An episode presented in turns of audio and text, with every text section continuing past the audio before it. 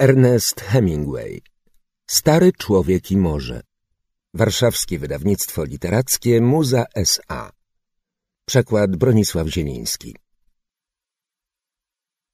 Był starym człowiekiem, który łowił ryby w Golfstromie, pływając samotnie łodzią i oto już od osiemdziesięciu czterech dni nie schwytał ani jednej. Przez pierwsze czterdzieści dni pływał z nim pewien chłopiec. Ale po czterdziestu jałowych dniach rodzice oświadczyli mu, że stary jest teraz bezwzględnie i ostatecznie salao, co jest najgorszą formą określenia pechowy. I chłopiec popłynął inną łodzią, która w pierwszym tygodniu złowiła trzy dobre ryby. Smuciło go to, że stary co dzień wraca z pustą łodzią, więc zawsze przychodził i pomagał mu odnosić zwoje linę, kosenkę i harpun oraz żagiel owinięty dookoła masztu. Żagiel był wyłatany workami po mące, a zwinięty wyglądał jak sztandar nieodmiennej klęski. Stary był suchy i chudy, na karku miał głębokie bruzdy. Brunatne plamy po niezłośliwym raku skóry występującym wskutek odblasku słońca na morzach tropikalnych widniały na jego policzkach. Plamy te biegły po obu stronach twarzy. Ręce miał poorane głębokimi szramami od wyciągania linką ciężkich ryb, ale żadna z tych szram nie była świeża. Były one tak stare jak ślady po erozji na pustyni. Wszystko w nim było stare, prócz oczu, które miały tę samą barwę co morze i były wesołe i niezłomne. Santiago, powiedział do niego chłopiec, kiedy wspinali się na stromy brzeg od miejsca, gdzie stała łódź wyciągnięta na piasek. Mógłbym znów z tobą popłynąć. Zarobiliśmy trochę pieniędzy. Stary nauczył chłopca łowić ryby i chłopiec go kochał. Nie, odrzekł stary. Jesteś na szczęśliwej łodzi, zostań z nimi. A przypomnij sobie, jak kiedyś przez osiemdziesiąt siedem dni nie złapałeś ani jednej ryby, a potem przez trzy tygodnie łowiliśmy co dzień takie wielkie. Pamiętam, odpowiedział stary. Wiem, że nie dlatego odszedłeś ode mnie, żeś zwątpił. Tata kazał mi odejść. Jestem jeszcze mały i muszę go słuchać. Wiem, rzekł stary. To całkiem normalne. Bo on już nie bardzo wierzy. A nie, powiedział tamten. Ale my wierzymy, prawda? Tak, odparł chłopiec. Mogę cię poczęstować piwem na tarasie? Potem zabierzemy rzeczy do domu. Czemu nie? powiedział stary. Między rybakami. Siedzieli na tarasie i wielu rybaków podkpiwało ze starego, ale on się nie gniewał. Starsi patrzyli na niego i robiło im się smutno. Jednak nie pokazywali tego po sobie i rozmawiali uprzejmie o prądzie i o głębokości, na jaką zapuścili linki i o tym, że pogoda się ustaliła i o wszystkim, co widzieli. Ci, którym powiodło się tego dnia, już wrócili. Wypatroszyli swoje marliny i ponieśli je rozciągnięte na dwóch deskach, a pod końcami każdej uginało się dwóch ludzi, do składu ryb, gdzie czekały na samochód chłodnie, który miał je zabrać na targ do Hawany. Ci, co złowili rekiny, zanieśli je do przetwórni po drugiej stronie zatoczki. Tam zaś podciągnięto ryby na blokach, wyjęto wątroby, odcięto płetwy, a po zdjęciu skóry mięso pokrojono na paski, żeby je nasolić. Kiedy wiatr wiał od wschodu, do przystani dolatywały zapachy z przetwórni ale dziś ledwie się je czuło, bo wiatr przesunął się na północ, a potem ustał i na tarasie było przyjemnie i słonecznie. Santiago, zaczął chłopiec, a co odezwał się tamten?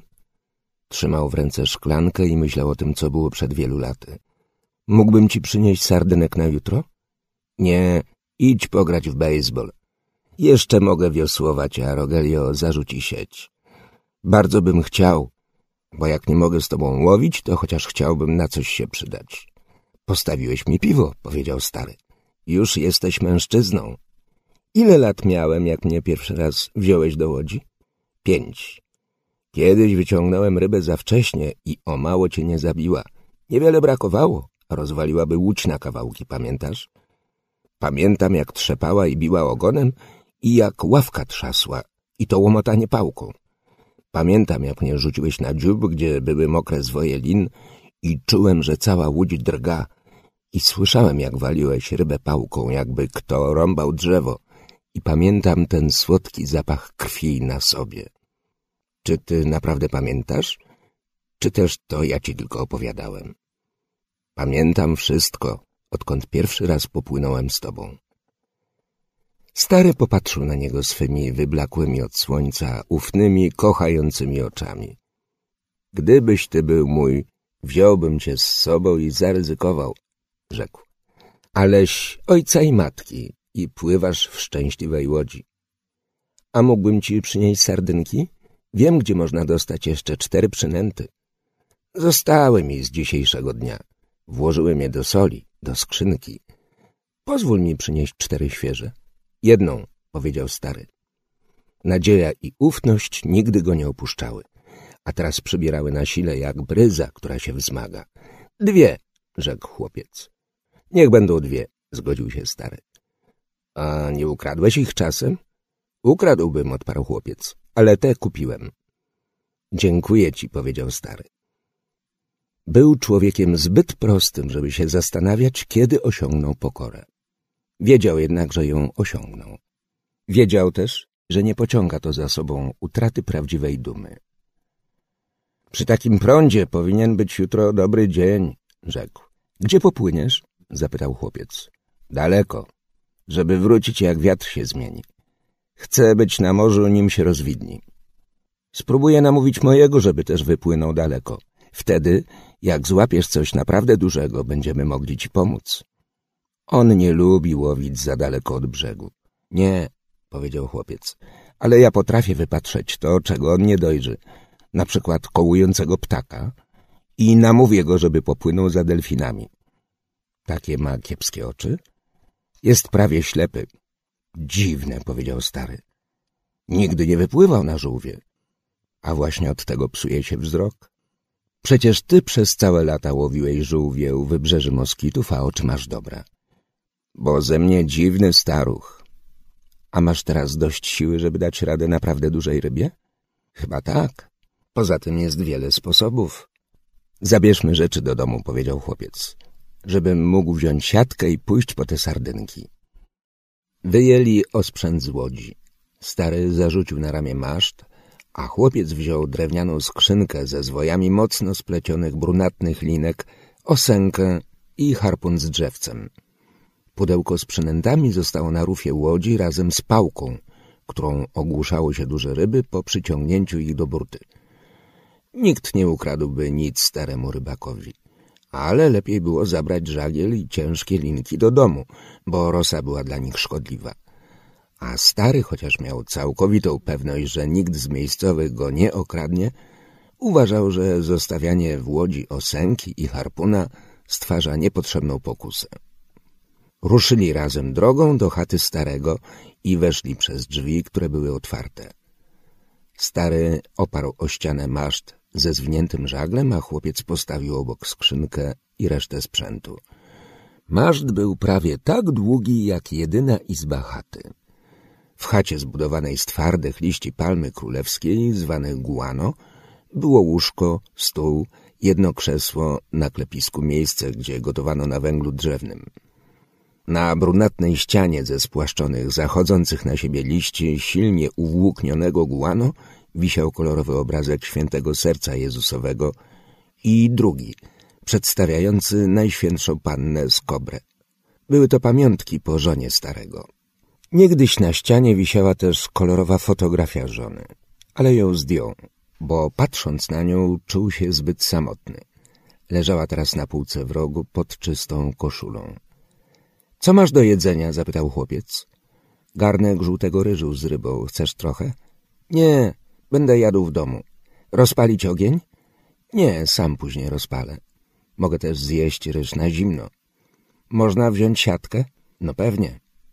Nie było żadnej siatki i chłopiec pamiętał, kiedy ją sprzedali. Ale mimo to co dzień stwarzali sobie tę samą fikcję. Nie było garnka z żółtym ryżem i rybą i chłopiec też o tym wiedział.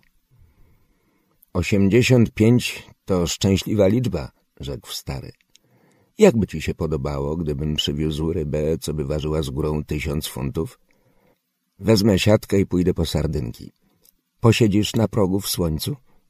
Dobrze. Mam wczorajszą gazetę, to sobie poczytam o bejsbolu. Chłopiec nie wiedział, czy i wczorajsza gazeta nie jest fikcją, ale stary wyciągnął ją z podłóżka. Periko mi dał w bodedze, wyjaśnił.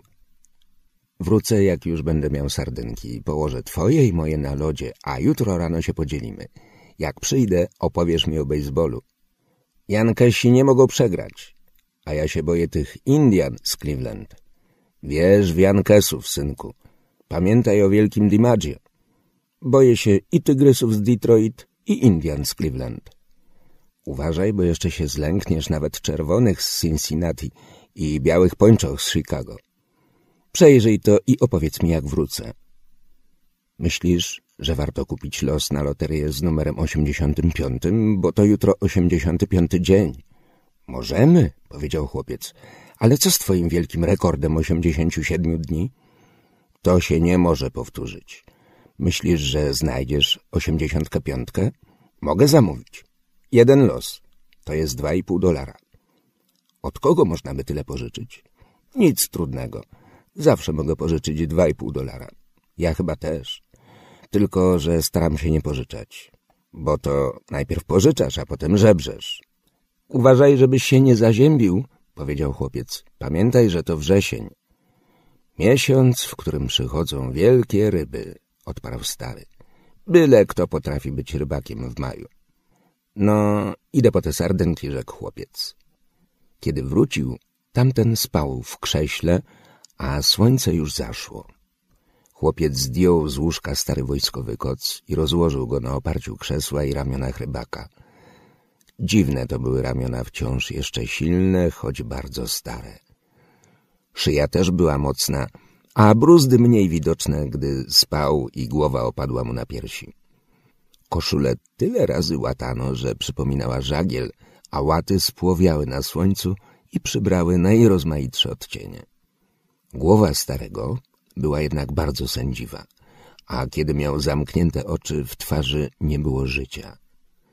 Gazeta leżała na jego kolanach i ręka swoim ciężarem przytrzymywała ją wśród podmuchu wieczornej bryzy. Był boso. Chłopiec odszedł, a kiedy wrócił, stary wciąż jeszcze spał. Obudź się, powiedział i położył mu rękę na kolanie. Stary otworzył oczy i przez chwilę powracał z bardzo daleka. Potem uśmiechnął się. Co tam masz? zapytał. Kolację, odpowiedział chłopiec. Zjemy teraz kolację. Nie jestem głodny. Chodź coś zjeść. Nie możesz łowić ryb i nie jeść. Już tak bywało, powiedział stary, wstając i składając gazetę. Potem zabrał się do składania koca. Nie zdejmuj tego koca, rzekł chłopiec. Póki ja żyję, nie będziesz jeździł na połów bez jedzenia. W takim razie żyj długo i uważaj na siebie, powiedział stary. Co jemy? Czarną fasolę z ryżem, przypiekane banany i trochę duszonego mięsa. Chłopiec przyniósł to z tarasu w podwójnej metalowej menażce. W kieszeni miał dwa komplety noży, widelców i łyżek, każdy zawinięty w papierową serwetkę. Kto ci to dał? Martin, właściciel. Muszę mu podziękować. Już mu podziękowałem. Ty nie musisz dziękować. Dam mu mięso z brzucha wielkiej ryby, powiedział stary. Czy on już kiedyś przysłał nam jedzenie? Chyba tak. Więc muszę mu dać coś więcej niż mięso z brzucha. Bardzo o nas dba. Przysłał dwa piwa. Najbardziej lubię piwo w puszkach. Wiem, ale to jest Atway w butelkach. Butelki zabieram z powrotem. Poczciwy jesteś, rzekł stary. Zjemy coś? Przecież cię prosiłem, powiedział łagodnie chłopiec. Nie chciałem otwierać menażki, póki nie będziesz gotów. Już jestem gotów, odrzekł stary. Musiałem tylko mieć czas, żeby się umyć. Gdzieś ty się umył, pomyślał chłopiec. Wioskowy zbiornik wody był o dwie ulice dalej. Muszę tu mieć wodę dla niego, postanowił. I mydło, i porządny ręcznik. Dlaczego jestem taki bezmyślny? Trzeba mu sprawić drugą koszulę i kurtkę na zimę, jakieś buty i jeszcze jeden koc. To mięso jest doskonałe, powiedział stary. Opowiedz mi o bejsbolu, poprosił chłopiec.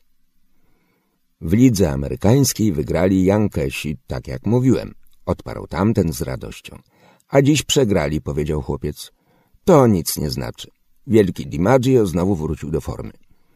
Mają tam innych w drużynie. Naturalnie, ale on przesądza sprawę. W drugiej lidze muszę między Brooklynem a Filadelfią wybrać Brooklyn, tylko że myślę o Dicku Sislerze i tych jego wspaniałych rzutach w Starym Parku. Nikt lepiej nie potrafi. Podaje najdłuższą piłkę, jaką w życiu widziałem. Pamiętasz, jak tu przychodził na taras? Chciałem go zabrać na ryby, ale nie miałem śmiałości go zaprosić. Później namawiałem ciebie i ty też nie miałeś odwagi. Wiem, to był wielki błąd. Mógł z nami popłynąć. Mielibyśmy wspomnienia na całe życie. Chętnie bym wziął wielkiego DiMaggio na ryby, powiedział stary. Mówią, że jego ojciec był rybakiem. Może on też był taki sam biedak jak my i potrafiłby zrozumieć. Ojciec wielkiego Sislera nigdy nie był biedny i w moim wieku grywał w wielkich rozgrywkach ligowych. Kiedy ja byłem w twoim wieku, służyłem jako prosty majtek na statku rejsowym, który pływał do Afryki i wieczorami widwałem lwy nad brzegiem morza. Wiem, opowiadałeś mi. Pogadamy o Afryce czy o bejsbolu? Chyba o bejsbolu, odparł chłopiec. Opowiedz mi o wielkim Jonie McGraw, wymawiał John przez J. Dawniej także czasem przychodził na taras, ale był szorstki, ostry w słowach i trudno było dać sobie z nim radę, jak popił. W głowie miał tylko baseball i konie. Przynajmniej zawsze nosił po kieszeniach spisy koni i często gadał przez telefon końskie imiona. Świetny był z niego kapitan drużyny, powiedział chłopiec. Ojciec uważa, że najlepszy. Bo tu najczęściej przyjeżdżał, odparł stary. Gdyby Durocher dalej się tu pokazywał co roku, twój ojciec jego uważałby za najlepszego. A kto jest naprawdę najlepszy? Luke czy Mike Gonzales? Myślę, że są sobie równi. A najlepszym rybakiem jesteś ty. Nie, znam lepszych. Kewa, zawołał chłopiec. Jest wielu dobrych rybaków i kilku wspaniałych, ale nie ma takiego jak ty. Dziękuję ci. Ucieszyłeś mnie. Mam nadzieję, że nie trafi się taka wielka ryba, która by nam pokazała, że się mylimy. Nie ma takiej ryby, jeżeli wciąż jesteś tak silny, jak mówisz. Mogę nie być tak silny, jak myślę, powiedział stary, ale znam wiele sposobów i jestem śmiały. Teraz powinieneś iść do łóżka, żebyś jutro rano był wypoczęty, a ja odniosę to wszystko na taras. No to dobranoc, obudzę cię rano. Jesteś moim budzikiem, a moim budzikiem jest wiek, odparł stary. Dlaczego starzy ludzie budzą się tak wcześnie? Czy po to, żeby mieć dłuższy dzień? Nie wiem, odpowiedział chłopiec. Wiem tylko, że młodzi chłopcy sypiają długo i twardo. Pamiętam o tym, rzekł stary. Zbudzę cię w porę. Nie lubię, jak ten mój mnie budzi, bo to tak jakbym był od niego gorszy. Wiem. Śpij dobrze, staruszku. Chłopiec wyszedł. Jedli bez światła, więc teraz stary po ciemku zdjął spodnie i położył się do łóżka. Spodnie zwinął, żeby zrobić sobie zagłówek, a do środka wsadził gazetę. Otulił się kocem i zasnął na innych starych gazetach, którymi przykryte były sprężyny łóżka. Usnął szybko i śnił o Afryce z tych czasów, kiedy był chłopcem, o długich złotych plażach i plażach białych, tak białych, że aż oczy bolały, o wysokich przylądkach i wielkich brunatnych górach. Co noc żył teraz na owym wybrzeżu i w snach słyszał huk fal i widział przedzierające się przez nie łodzie krajowców. Śpiąc, czuł woń smoły i paku na pokładzie. Czuł zapach Afryki, który rankiem przynosiła bryza od lądu. Zazwyczaj, kiedy już poczuł bryzę lądową, wstawał i ubierał się, żeby obudzić chłopca. Tej nocy jednak zapach od lądu przyszedł bardzo wcześnie. On zaś przez sen wiedział, że to jeszcze nie pora, więc śnił dalej, by ujrzeć białe szczyty wysp, wynurzające się z morza, a potem zwidziały mu się rozmaite przystanie i redy wysp kanaryjskich. Nie śniły mu się już burze, ani kobiety, ani wielkie wydarzenia, ogromne ryby, bójki czy mocowania, ani też własna żona. Teraz śnił już tylko o różnych miejscach i o lwach na plaży. W zmroku igrały jak młode koty, a on je kochał, podobnie jak kochał chłopca. Przebudził się, spojrzał przez otwarte drzwi na księżyc, rozwinął spodnie i naciągnął je. Za chatą oddał mocz i poszedł drogą, aby obudzić chłopca. Dygotał od porannego chłodu. Wiedział jednak, że z tego dygotania zrobi mu się ciepło i że niedługo już będzie wiosłował. Drzwi w domu, w którym mieszkał chłopiec, nie były zamknięte na klucz, więc uchylił je i wszedł, stąpając cicho bosymi nogami. Chłopiec spał w pierwszej izbie na składanym łóżku i stary dojrzał go wyraźnie przy wpadającym tam świetle gasnącego księżyca. Ujął chłopca łagodnie za stopę i przytrzymał ją, aż ów się zbudził. Obrócił i spojrzał na niego. Stary kiwnął głową, a chłopiec wziął z krzesła spodnie i wciągnął je, siedząc na łóżku. Stary rybak wyszedł, chłopiec zaś podążył za nim. Był senny, więc stary objął go za ramiona i powiedział — Żal mi ciebie. — Kewa — odparł chłopiec. Taki jest obowiązek mężczyzny. Szli do chaty starego, a wzdłuż całej drogi w mroku spieszyli bosi mężczyźni, niosąc maszty swych łodzi. Kiedy dotarli do chaty, chłopiec wziął zwoje linek złożone w koszyku, harpun i osenkę, a stary zarzucił mu na ramię maszt ze zwiniętym żaglem. — Chcesz kawy? — zapytał chłopiec. — Wsadzimy sprzęt do łodzi, a potem się napijemy.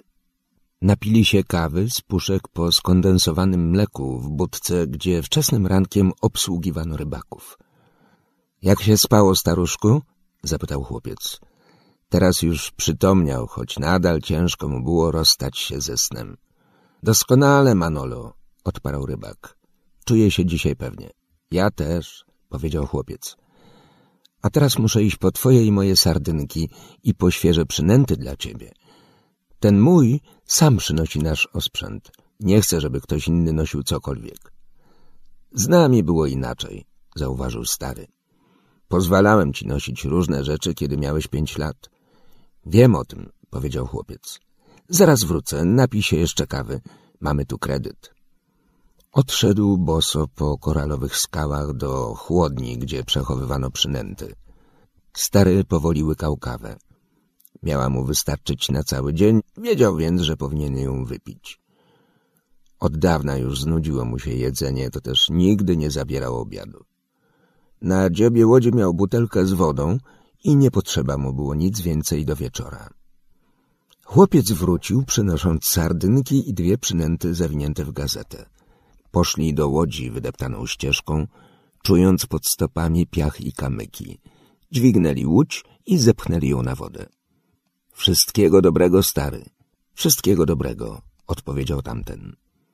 Umocował wiązadłami wiosła w dulkach i pochyliwszy się do przodu, zagarnął wodę piórami wioseł i zaczął w ciemności wypływać z przystani. Łodzie z innych plaż też wyruszały na morze i stary rybak słyszał, jak ich wiosła zanurzają się i odpychają wodę, chociaż nie mógł nic dojrzeć, gdyż księżyc już zaszedł za wzgórza. Czasem ktoś przemówił w jakiejś łodzi, większość ich jednak płynęła w ciszy, przerywanej jedynie pluskiem wioseł. Za wylotem przystani rozproszyły się i każda podążyła w tę stronę oceanu, gdzie spodziewała się znaleźć ryby. Stary pamiętał, że ma wypłynąć daleko. Zapach lądu pozostał już w tyle, a on wiosłował prosto w czystą, poranną woń oceanu. Dostrzegł w morzu fosforescencję wodorostów, płynąc nad miejscem, które rybacy zwali Wielką Studnią, ponieważ była tam nagła głębia licząca siedemset sążni, gdzie gromadziły się wszelkie odmiany ryb dzięki wirowi wytwarzanemu przez prąd uderzający o strome ściany dna oceanu. Tu były skupiska krewetek i ryb łowionych na przynęty, a czasem gdzieś w najgłębszych rozpadlinach ławice mątw które nocą wypływały prawie na samą powierzchnię i stawały się żerem wszelkich wędrujących ryb. Stary czuł w mroku zbliżanie się świtu. a wiosłując słyszał wibrujący świst, gdy latające ryby wyskakiwały z wody i syk ich sztywnych, napiętych płetw piersiowych, kiedy wzbijały się w ciemność. Bardzo lubił latające ryby. Były one największymi jego przyjaciółmi na oceanie. Żal mu było ptaków, a zwłaszcza małych, delikatnych, ciemnych rybitw, które wciąż latały, rozglądając się za czymś i prawie nigdy nic nie znajdując. Pomyślał, ptaki mają cięższe życie niż my, z wyjątkiem drapieżników i tych dużych, silnych. Dlaczego stworzono ptaki tak kruche i wątłe, jak te jaskółki morskie, jeżeli ocean potrafi być tak okrutny? Jest dobry i bardzo piękny, ale umie też być okrutny, a przychodzi to nagle. I takie ptaki, co latają, muskając wodę i polując, i mają słabe, smutne głosy, są za delikatne na morze. Zawsze nazywał w myśli morze La Mar, bo tak nazywają je ludzie po hiszpańsku, gdy je kochają. Czasami ci, co je kochają, mówią o nim złe słowa, ale zawsze tak, jakby chodziło o kobietę. Niektórzy młodzi rybacy, ci, co używali boi jako pływaków dolinek i mieli motorówki kupione wtedy, gdy wątroby rekinów przynosiły im dużo pieniędzy, mówili o nim Elmar, co jest rodzaju męskiego. Mówili o nim jako przeciwniku, bądź miejscu, bądź nawet wrogu.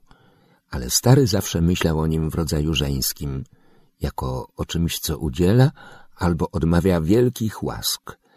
A jeśli robi rzeczy straszne i złe, to dlatego, że nie może inaczej. Księżyc działa na morze jak na kobietę, myślał. Wiosłował równo i nie wymagało to wysiłku, bo dobrze utrzymywał szybkość, a powierzchnia oceanu była gładka, tylko prąd kłębił się od czasu do czasu. Pozwalał prądowi wykonywać jedną trzecią pracy i kiedy zaczęło świtać, stwierdził, że jest już dalej niż się spodziewał być o tej godzinie. Przez tydzień obrabiałem wielką studnię i nic nie zdziałałem, pomyślał. Dziś będę łowił tam, gdzie są ławice bonito i albacores. A może przy nich znajdzie się i jakaś duża sztuka? Zanim na dobre się rozwidniło, zarzucił już przynęty i dryfował z prądem. Jedną opuścił na czterdzieści sążni, druga była na siedemdziesięciu pięciu, a trzecia i czwarta znajdowały się w błękitnej wodzie na głębokości stu i stu dwudziestu pięciu sążni. Każda przynęta zwisała głową w dół, trzon haka tkwił w rybie mocno przytwierdzonej i zaszytej – a całą jego wystającą część, krzywiznę i ostrze, pokrywały świeże sardynki. Wszystkie nanizane były przez oczy, także tworzyły półkolistą girlandę na sterczącej stali.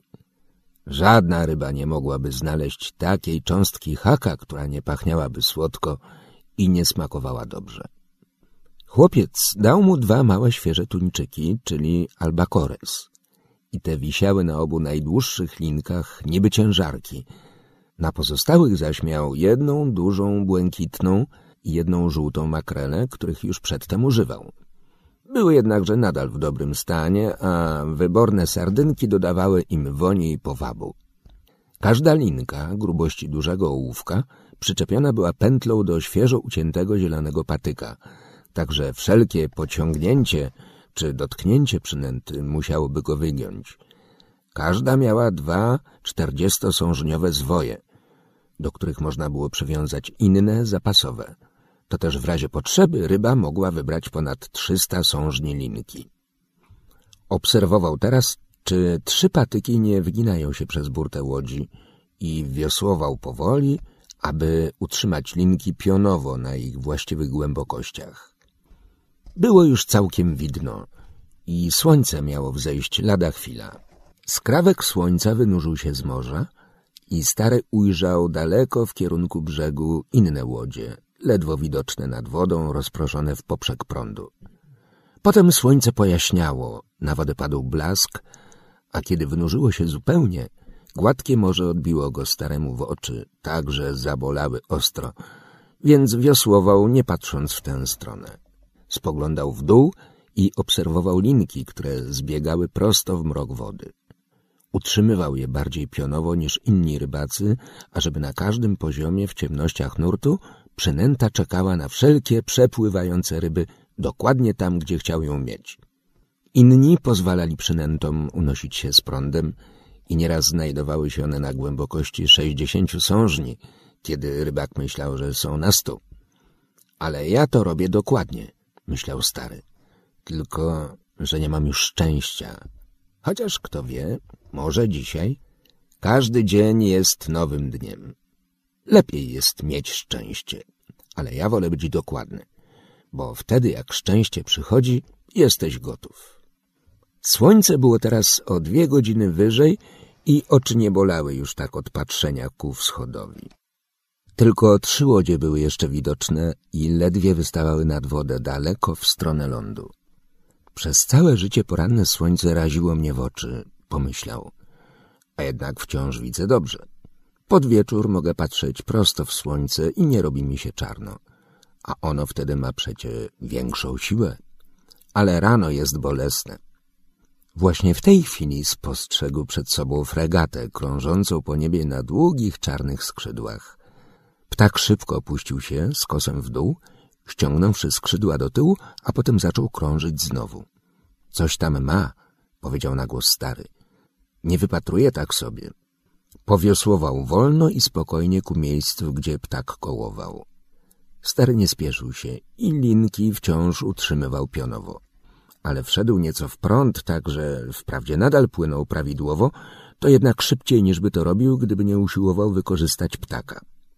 Fregata wzbiła się wyżej w powietrze i znowu krążyła na nieruchomych skrzydłach. A potem nagle runęła w dół i stary ujrzał latające ryby, które wyrywały się z wody i poszybowały rozpaczliwie nad jej powierzchnią. Delfin, powiedział głośno, duży delfin. Złożył wiosła na dnie łodzi i wyjął spod dziobu niewielką linkę. Miała przypon z drutu i średniej wielkości hak, na który nasadził jedną z sardynek. Spuścił linkę za burtę i uwiązał ją do pierścienia na rufie. Potem założył przynętę na drugą linkę, którą zostawił zwiniętą w cieniu dziobu. Znowu chwycił za wiosła i śledził długoskrzydłego czarnego ptaka, który teraz kołował nisko nad wodą. Kiedy tak patrzył, ptak nagle zanurkował, składając kośnie skrzydła, po czym zaczął nimi trzepotać dziko i bezskutecznie w pogoni za latającymi rybami. Stary zauważył lekkie wydęcie wody, którą wypierały duże delfiny, też płynąc za uciekającymi. Delfiny pruły wodę wprost pod rybami i mknąc tak szybko, musiały znaleźć się w miejscu, gdzie te miały opaść. To duża ławica delfinów, pomyślał stary. Rozpostarły się szeroko i latające ryby mają niewielkie szanse. Ptak nie ma żadnych. Latające ryby są dla niego za duże i poruszają się za szybko. Patrzył, jak ryby wciąż od nowa wypryskiwały z wody i śledził bezskuteczne ruchy fregaty. Ta ławica wymknęła mi się, pomyślał. Płyną za szybko i są za daleko. Ale może mi się trafi jakaś zabłąkana sztuka i może moja wielka ryba jest gdzieś blisko nich? Moja wielka ryba musi przecież gdzieś być. Obłoki nad lądem spiętrzyły się teraz jak góry i brzeg był już tylko długą, zieloną linią, za którą widniały szarobłękitne wzgórza.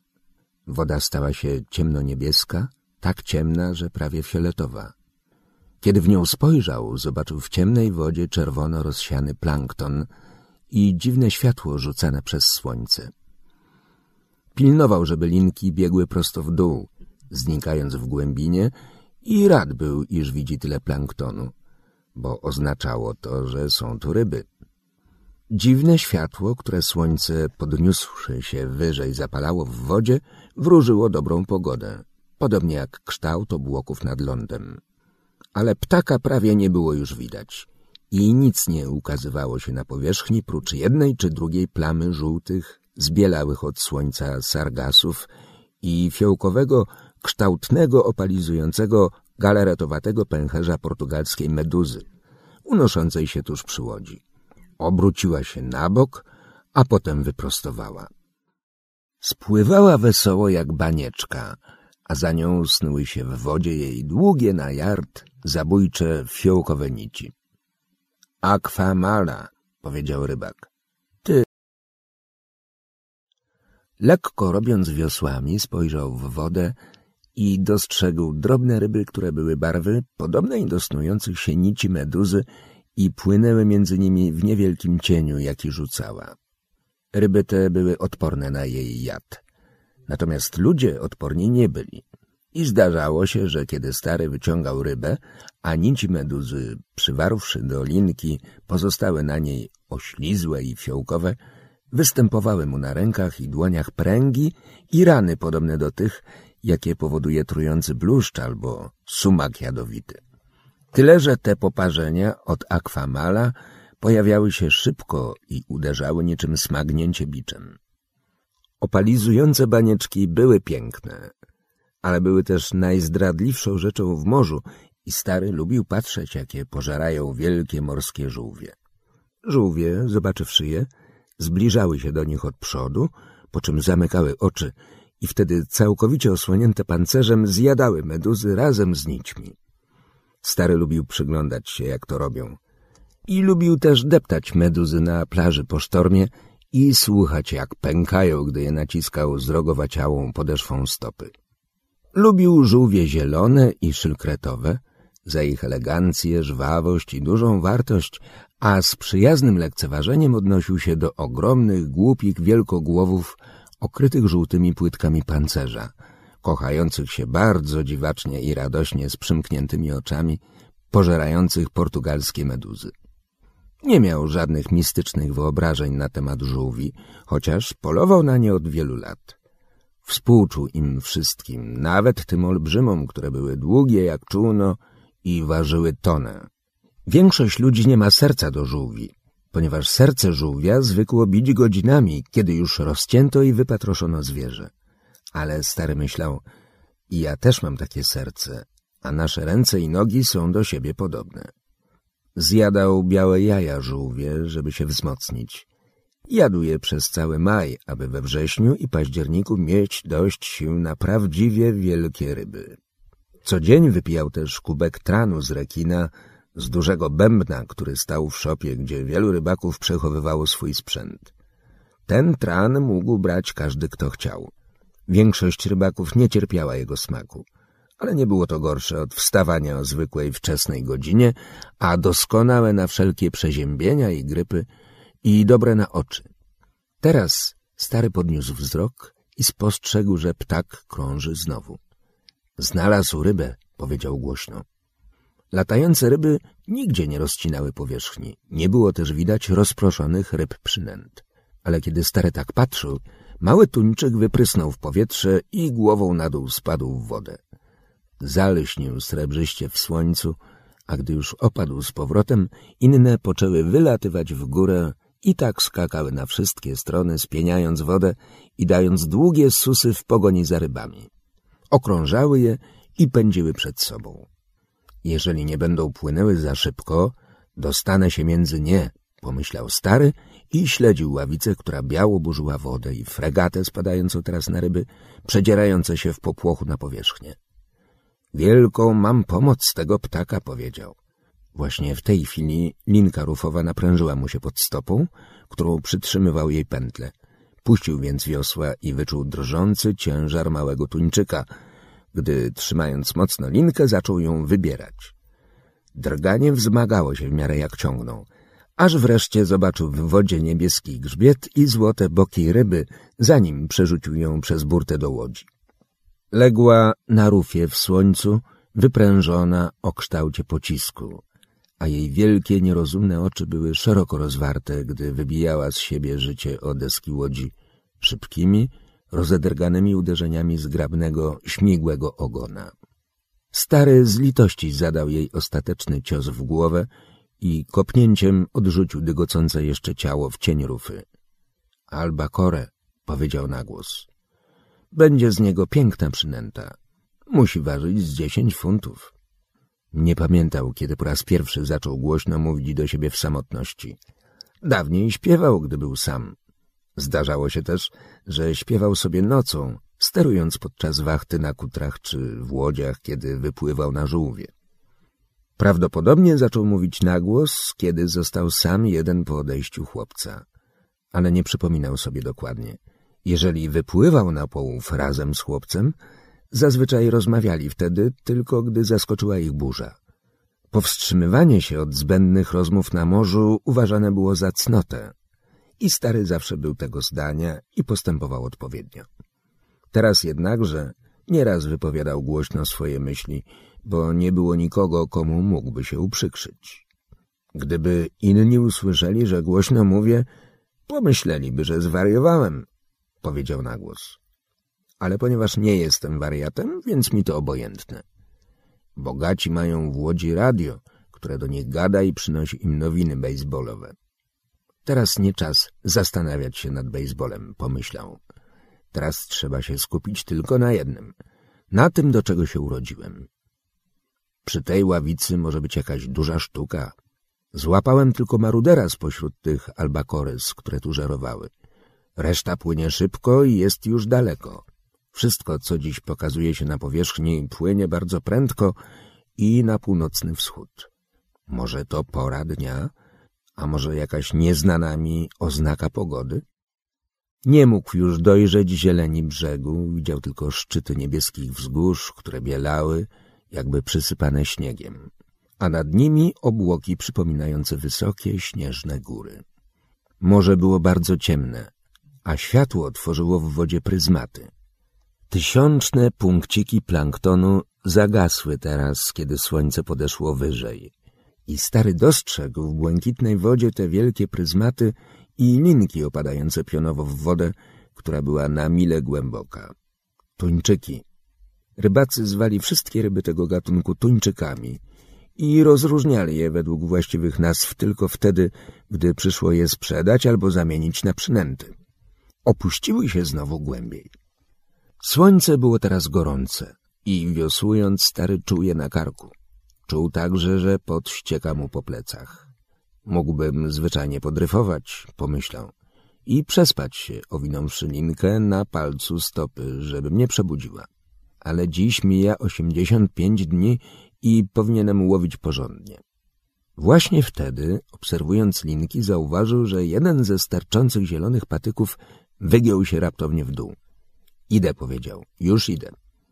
Unikając wstrząsów, złożył wiosła na dnie łodzi. Sięgnął po linkę i przytrzymał ją delikatnie między dużym i wskazującym palcem prawej ręki. Nie czuł napięcia ani ciężaru i linkę trzymał lekko, a potem powtórzyło się to znowu. Tym razem było to pociągnięcie próbne, nie uporczywe ani mocne. Wiedział więc już dokładnie o co chodzi. Na głębokości stu sążni Marlin zżerał sardynki pokrywające ostrze i trzon haka, w miejscu, gdzie ręcznie kute żelazo wystawało z głowy małego tuńczyka. Stary przytrzymał linkę miękko, delikatnie, a lewą ręką odwiązał ją ostrożnie z patyka. Teraz mógł ją przepuszczać między palcami, nie dając rybie wyczuć napięcia. Musi być wielki, jeżeli wypłynął tak daleko w tym miesiącu, pomyślał. Jedz, rybo, jedz. Proszę cię, zjedz je. Popatrz, jakie świeżutkie. A ty tam tkwisz po ciemku w tej zimnej wodzie na sześćset stóp głęboko. Zrób jeszcze jedno koło w ciemności. Zawróć i zjedz je. Uczuł lekkie, delikatne pociągnięcie. Potem mocniejsze targanie. Widocznie którąś sardynkę trudniej było zerwać z haka. A później wszystko ustało. No chodź, powiedział głośno. Zrób jeszcze jedno koło. Tylko je powąchaj. Prawda, jakie śliczne? Zjedz je porządnie, a potem będziesz miała tuńczyka. Jędrny jest zimny i ładny. Nie wstydź się, rybo. Jedz. Czekał, trzymając wciąż linkę między dużym i wskazującym palcem. Śledził zarazem inne linki, gdyż ryba mogła wypłynąć w górę albo zejść w dół. Wreszcie to samo delikatne pociągnięcie powtórzyło się znowu. Weźmie, powiedział na głos.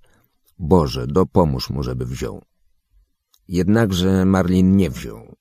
Odpłynął i stary nie czuł już nic. Nie mógł sobie pójść, rzekł. Sam Bóg wie, że nie mógł. Robi koło. Może już go brali na hak i zapamiętał to sobie? Znów wyczuł łagodne trącenie linki i uradował się.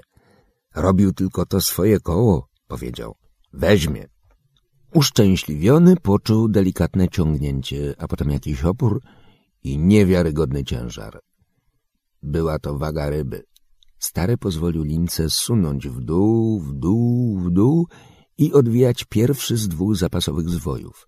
Kiedy tak wylatywała, sunąc mu lekko między palcami, mógł nadal wyczuć ogromny ciężar, chociaż nacisk palców był prawie niedostrzegalny. Co za ryba! ucieszył się. Ma teraz hak bokiem w pysku i odpływa z nim. Potem zawróci i połknie go, pomyślał. Nie wyrzekł tego jednak, gdyż wiedział, że jeśli się powie na głos coś dobrego, może się to nie zdarzyć. Domyślał się, jak wielka jest owa ryba i wyobrażał sobie, jak odpływa w ciemność, trzymając tuńczyka w poprzek pyska. W tej chwili uczuł, że przestała płynąć, ale ciężar nie ustępował. Potem wzrósł jeszcze, więc stary wypuścił więcej linki. Na moment zacisnął mocniej palce, a ciężar zwiększył się i ciągnął prosto w dół. Wziął, powiedział. Teraz niech sobie dobrze to zje. Pozwolił lince sunąć między palcami, a tymczasem wyciągnął lewą rękę i przywiązał wolny koniec obu zapasowych zwojów do pętli dwóch zwojów następnej linki. Był teraz gotów. Miał w rezerwie trzy czterdziestosążniowe zwoje, a także ten, którego obecnie używał. Zjedz jeszcze trochę, powiedział. Zjedz dobrze. Zjedz tak, żeby ostrze haka trafiło do serca i zabiło cię, pomyślał. Wypłyń gładko i pozwól, żebym wbił w ciebie harpun. W porządku, jesteś gotowy? Dosyć już nasiedziałeś się przy stole? Teraz, powiedział głośno i obrącz szarpnął mocno, wybrał jart linki, a potem chwytając ją kolejno to jedną ręką, to drugą, zaczął ciągnąć całą siłą ramion i rozkołysanym ciężarem ciała. Nic nie pomogło. Ryba powoli odpływała i stary nie mógł jej podciągnąć nawet o cal. Linkę miał mocną, przeznaczoną na ciężkie ryby, więc podparł ją ramieniem, aż naprężyła się tak, że prysnęły z niej kropelki wody. Zaczęła wydawać powolny, syczący szmer. A on trzymał ją dalej, zaparty o ławę wioślarską, odchylony do tyłu, żeby stawić opór napięciu. Łódź zaczęła wolno posuwać się ku północnemu zachodowi. Ryba płynęła nieprzerwanie i tak zwolna sunęli po spokojnym morzu. Inne przynęty wciąż jeszcze były w wodzie, ale nie miał na to rady. Szkoda, że nie ma tu chłopca, powiedział głośno. Holuje mnie ryba i jestem jak kołek do uwiązywania lin. Mógłbym zamocować tę linkę, ale wtedy Marlin mógłby ją zerwać. Muszę go trzymać ze wszystkich sił i oddawać linkę, jak będzie trzeba. Bogu dzięki, że on płynie przed siebie, a nie schodzi w głąb. No ale nie wiem, co zrobię, jak postanowi zejść w głąb, myślał. Nie wiem też, co zrobię, jeżeli pójdzie na dno i zdechnie. Ale coś przecie zrobię. Dużo jest rzeczy, które mogę zrobić. Przytrzymywał linkę na plecach i obserwował jej skos w wodzie i stałe przesuwanie się łodzi ku północo-zachodowi. To go zabije, myślał. Nie może tego robić bez końca. Jednakże w cztery godziny później ryba wciąż równo płynęła ku pełnemu morzu, holując łódź, a stary wciąż zaparty był silnie i linę trzymał na grzbiecie. Południe było, kiedym go złapał, powiedział, a jeszcze go nie widziałem. Nim schwytał rybę, nacisnął mocno na oczy kapelusz, który teraz wrzynał mu się w czoło. Stary czuł też pragnienie, więc ukląkł i, uważając, aby nie szarpnąć linki, podsunął się jak najdalej ku dziobowi i jedną ręką sięgnął po butelkę z wodą. Otworzył ją Odpoczywał, przysiadłszy na złożonym tam maszcie i żaglu i starał się nie myśleć, tylko wytrwać. Potem obejrzał się za siebie i stwierdził, że lądu nie widać. Nic nie szkodzi, pomyślał. Zawsze mogę wracać na łunę świateł Hawany. Mam jeszcze dwie godziny do zachodu słońca, a może on do tego czasu wypłynie? Jeżeli nie, może wypłynie przy księżycu. A jak i tego nie zrobi, może wypłynąć o wschodzie. Nie mam kurczów i czuję się silny. To on ma hak w pysku. Ale cóż to za ryba, żeby tak ciągnąć? Musiał mocno zacisnąć pysk na drucie. Chciałbym go zobaczyć choć raz, żeby wiedzieć, z czym mam do czynienia. O ile mógł się zorientować, obserwując gwiazdy, ryba przez całą tę noc nie zmieniła kursu ani kierunku. Kiedy słońce zaszło, zrobiło się zimno i pot przysechł mu chłodno na grzbiecie, rękach i na starych nogach. Jeszcze za dnia stary zdjął worek przykrywający pudełko z przynętami i rozłożył na słońcu, żeby go przesuszyć. Po zachodzie obwiązał go sobie wokół szyi, tak że worek zwisał mu na plecy, a wtedy ostrożnie wsunął go pod linkę, którą teraz trzymał na ramieniu. Worek stanowił podkładkę pod linę, a stary znalazł taki sposób oparcia się o dziób łódki, że było mu znacznie lepiej. W gruncie rzeczy pozycja ta była zaledwie trochę mniej nieznośna, ale jemu wydawała się prawie wygodna. Nie mogę nic z nim zrobić i on nie może nic zrobić ze mną, pomyślał. Przynajmniej dopóki będzie dalej tak postępował. Raz wstał, oddał mocz przez burtę łodzi, popatrzył na gwiazdy i sprawdził kurs. Linka wyglądała w wodzie jak fosforyzująca pręga biegnąca prosto od ramienia starego. Płynęli teraz wolniej i łuna Hawany nie była tak mocna. Wiedział więc, że prąd musi ich znosić ku wschodowi.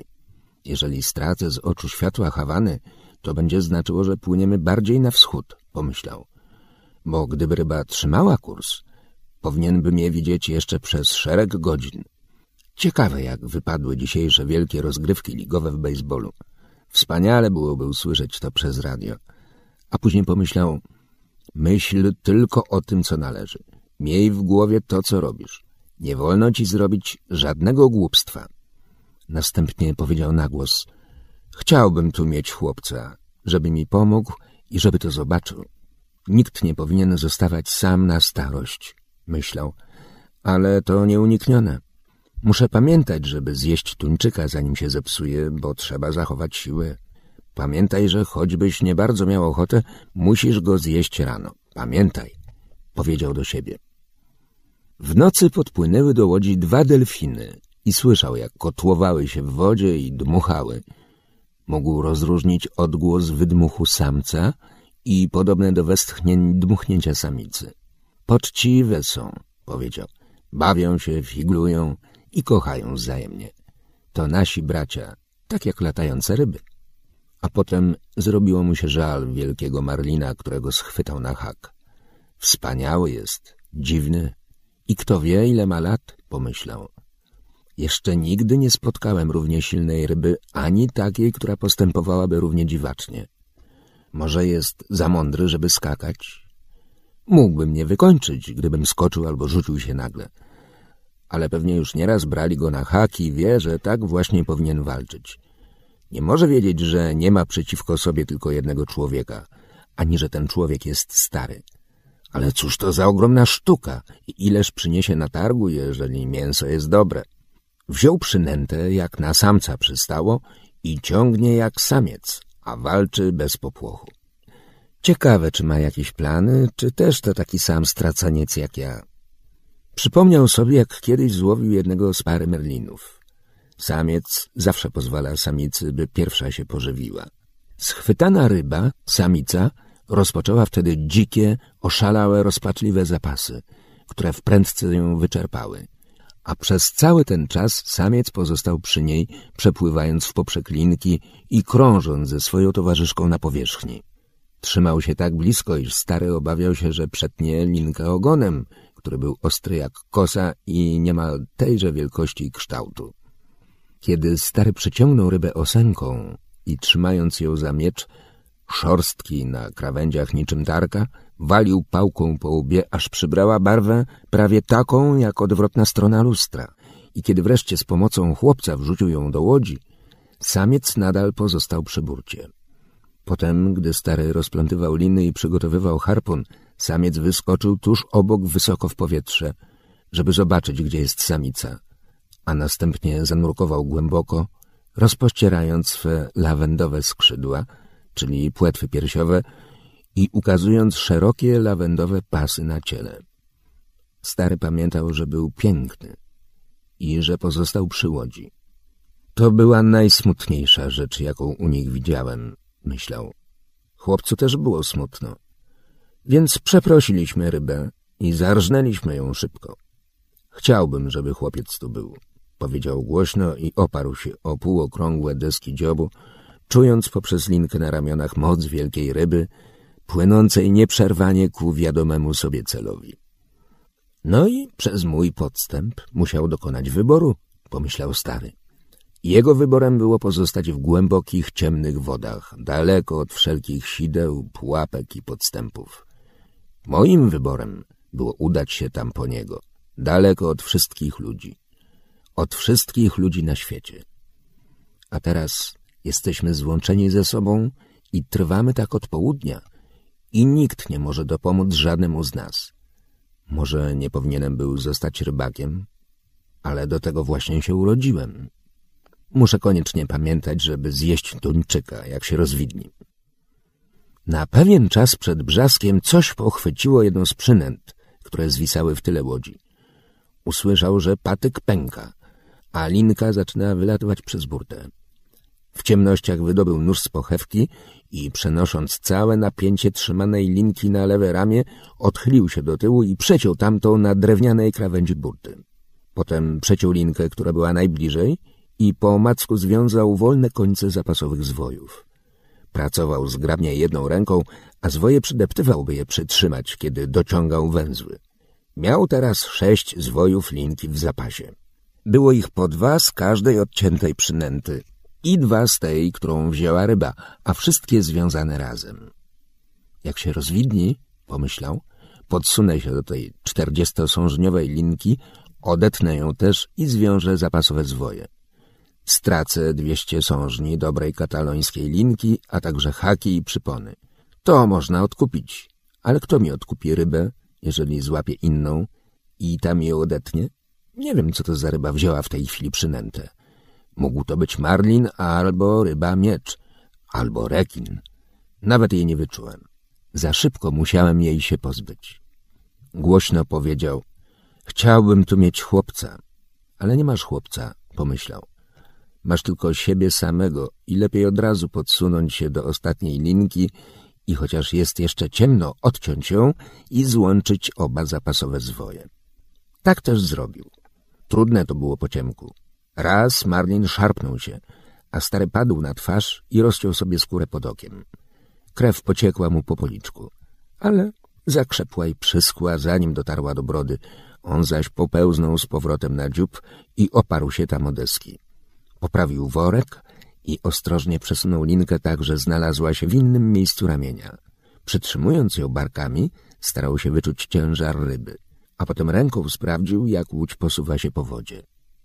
Ciekawe, dlaczego on tak się szarpnął, pomyślał. Może drut mu się osunął po wielkim wzgórzu grzbietu? Z pewnością plecy nie bolą go tak paskudnie jak mnie, ale chyba nie może ciągnąć tej łodzi bez końca, choćby był nie wiem jak wielki. Teraz już usunąłem wszystko, co mogłoby mi przeszkadzać i mam duży zapas linki, a więcej człowiek żądać nie może. Rybo, powiedział łagodnie, zostanę z tobą, póki nie umrę. I ona też pewnie ze mną zostanie, myślał stary, i czekał, aż się rozwidni. Przed świtem zrobiło się zimno, więc przycisnął się do desek, żeby się rozgrzać. Wytrzymam tak długo, jak i ona, pomyślał. O pierwszym brzasku zobaczył linkę wyciągniętą daleko w głąb wody. Łódź płynęła nieprzerwanie i kiedy ukazał się pierwszy rąbek słońca, promienie padły na prawe ramię starego. Idzie na północ, powiedział. Prąd musiał znieść nas daleko na wschód, myślał. Dobrze byłoby, gdyby on płynął z prądem. To by wskazywało, że się męczy. Kiedy słońce podeszło wyżej, stary uświadomił sobie, że Marlin się nie męczy. Jeden był tylko pomyślny znak. Kąt nachylenia linki wskazywał, że płynie na mniejszej głębokości. Nie musiało to oznaczać, że wyskoczy, ale mógł to zrobić. Boże, pozwól, żeby wyskoczył, powiedział stary. Mam dosyć linki, żeby dać sobie z nim radę. Może jak zdołam trochę zwiększyć naprężenie, poczuję ból i wyskoczy? Pomyślał. Teraz, kiedy jest widno, niechże wyskakuje, bo wtedy napełni sobie powietrzem pęcherze wzdłuż kręgosłupa i nie będzie mógł zejść głęboko, żeby tam zdychać. Spróbował mocniej naprężyć linkę, ale odkąd schwytał Marlina, była napięta do samej granicy wytrzymałości. Odchylając się w tył, ażeby ją naciągnąć, wyczuł jej sztywność i pojął, że więcej napinać jej nie może. Nie wolno mi nią szarpać, pomyślał. Każde szarpnięcie poszerza ranę zrobioną przez hak i kiedy ryba skoczy, może go wyrzucić. Tak czy owak lepiej się czuje przy słońcu i raz przynajmniej nie muszę w nie patrzeć. Do linki przywarły żółte wodorosty, ale wiedział, że stawiają rybie dodatkowy opór, więc był zadowolony. Były to te żółte wodorosty zatokowe, które tak fosforyzowały w nocy. Rybo, powiedział, kocham cię i szanuję bardzo, ale zabiję cię, nim ten dzień się skończy. Miejmy nadzieję, że tak będzie, pomyślał. Z północy nadleciał ku łodzi mały ptaszek. Był to drost i leciał tuż nad wodą.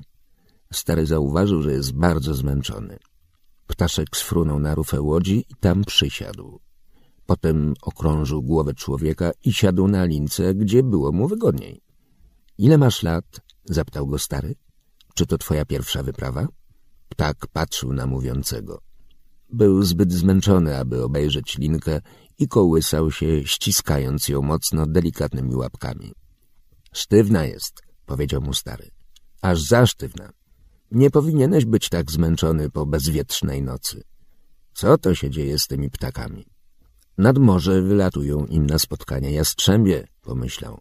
Ale nie powiedział tego ptakowi, który i tak nie mógł go zrozumieć, a o jastrzębiach miał się dowiedzieć aż za prędko. Odpocznij sobie dobrze, ptaszku, rzekł, a potem leć i zaryzykuj jak każdy człowiek, ptak czy ryba. W nocy plecy mu zdrętwiały i bolały teraz naprawdę. Mówienie pokrzepiło go na duchu. Zostań w moim domu, jeżeli chcesz, ptaku, powiedział. Żałuję, że nie mogę wyciągnąć żagla i zabrać cię na ląd z tą lekką bryzą, która się zrywa. Ale jestem tu z przyjacielem. Właśnie w tej chwili ryba szarpnęła się nagle, a stary padł na dziób łodzi i byłby wyleciał za burtę, gdyby nie zaparł się mocno i nie wypuścił trochę linki. Ptak zerwał się w chwili, gdy nastąpiło szarpnięcie i stary nawet nie zauważył jego odlotu. Pomacał ostrożnie linkę prawą ręką i spostrzegł, że dłoń mu krwawi. Coś go zabolało, powiedział na głos i począł ciągnąć za linkę, by się przekonać, czy zdoła ruszyć Marlina. Gdy jednak była już bliska pęknięcia, przestał i przytrzymał ją napiętą. Czujesz to teraz, rybo, powiedział. A Bóg świadkiem, że i ja także. Rozejrzał się za ptakiem, bo miłe byłoby mu jego towarzystwo, ale ptaka nie było. Niedługo tu zabawiłeś, pomyślał ale tam, gdzie lecisz, gorzej ci będzie, zanim dotrzesz do brzegu. Jakże mogłem pozwolić, żeby ryba tak mnie skaleczyła tym jednym szybkim szarpnięciem? Widocznie całkiem głupieje. A może patrzyłem na ptaszka i o nim myślałem? Teraz skupię uwagę na swojej robocie, a poza tym muszę zjeść tuńczyka, żeby mi sił nie zabrakło. Chciałbym tu mieć chłopca, a także Przeniósł ciężar linki na lewy bark, ukląkł i ostrożnie obmył rękę w morzu i przytrzymał ją zanurzoną przez minutę z górą, patrząc jak krew wysnuwa się z niej, a woda przepływa po dłoni w miarę ruchu łodzi. Porządnie zwolnił, powiedział.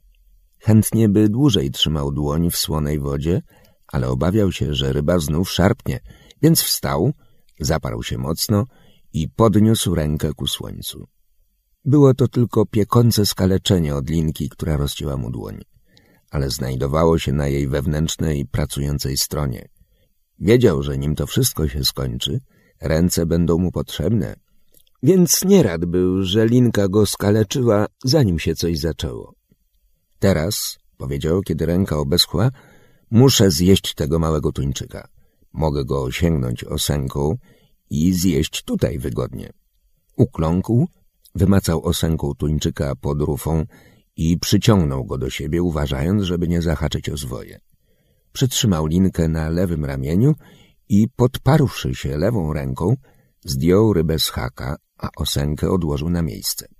Przycisnął tuńczyka kolanem i zaczął odkrawać podłużne pasma ciemnoczerwonego mięsa, od łba aż po ogon. Były one klinowatego kształtu, a ciął je od kręgosłupa do brzucha. Ukrajawszy sześć pasków, rozłożył je na deskach dziobu, otarł nóż o spodnie, podniósł szkielet za ogon i wyrzucił za burtę. Chyba nie zjem całego, powiedział i przeciął w poprzek jeden z pasków. Czuł nieprzerwane, twarde napięcie linki, a w lewej ręce chwytał go kurcz.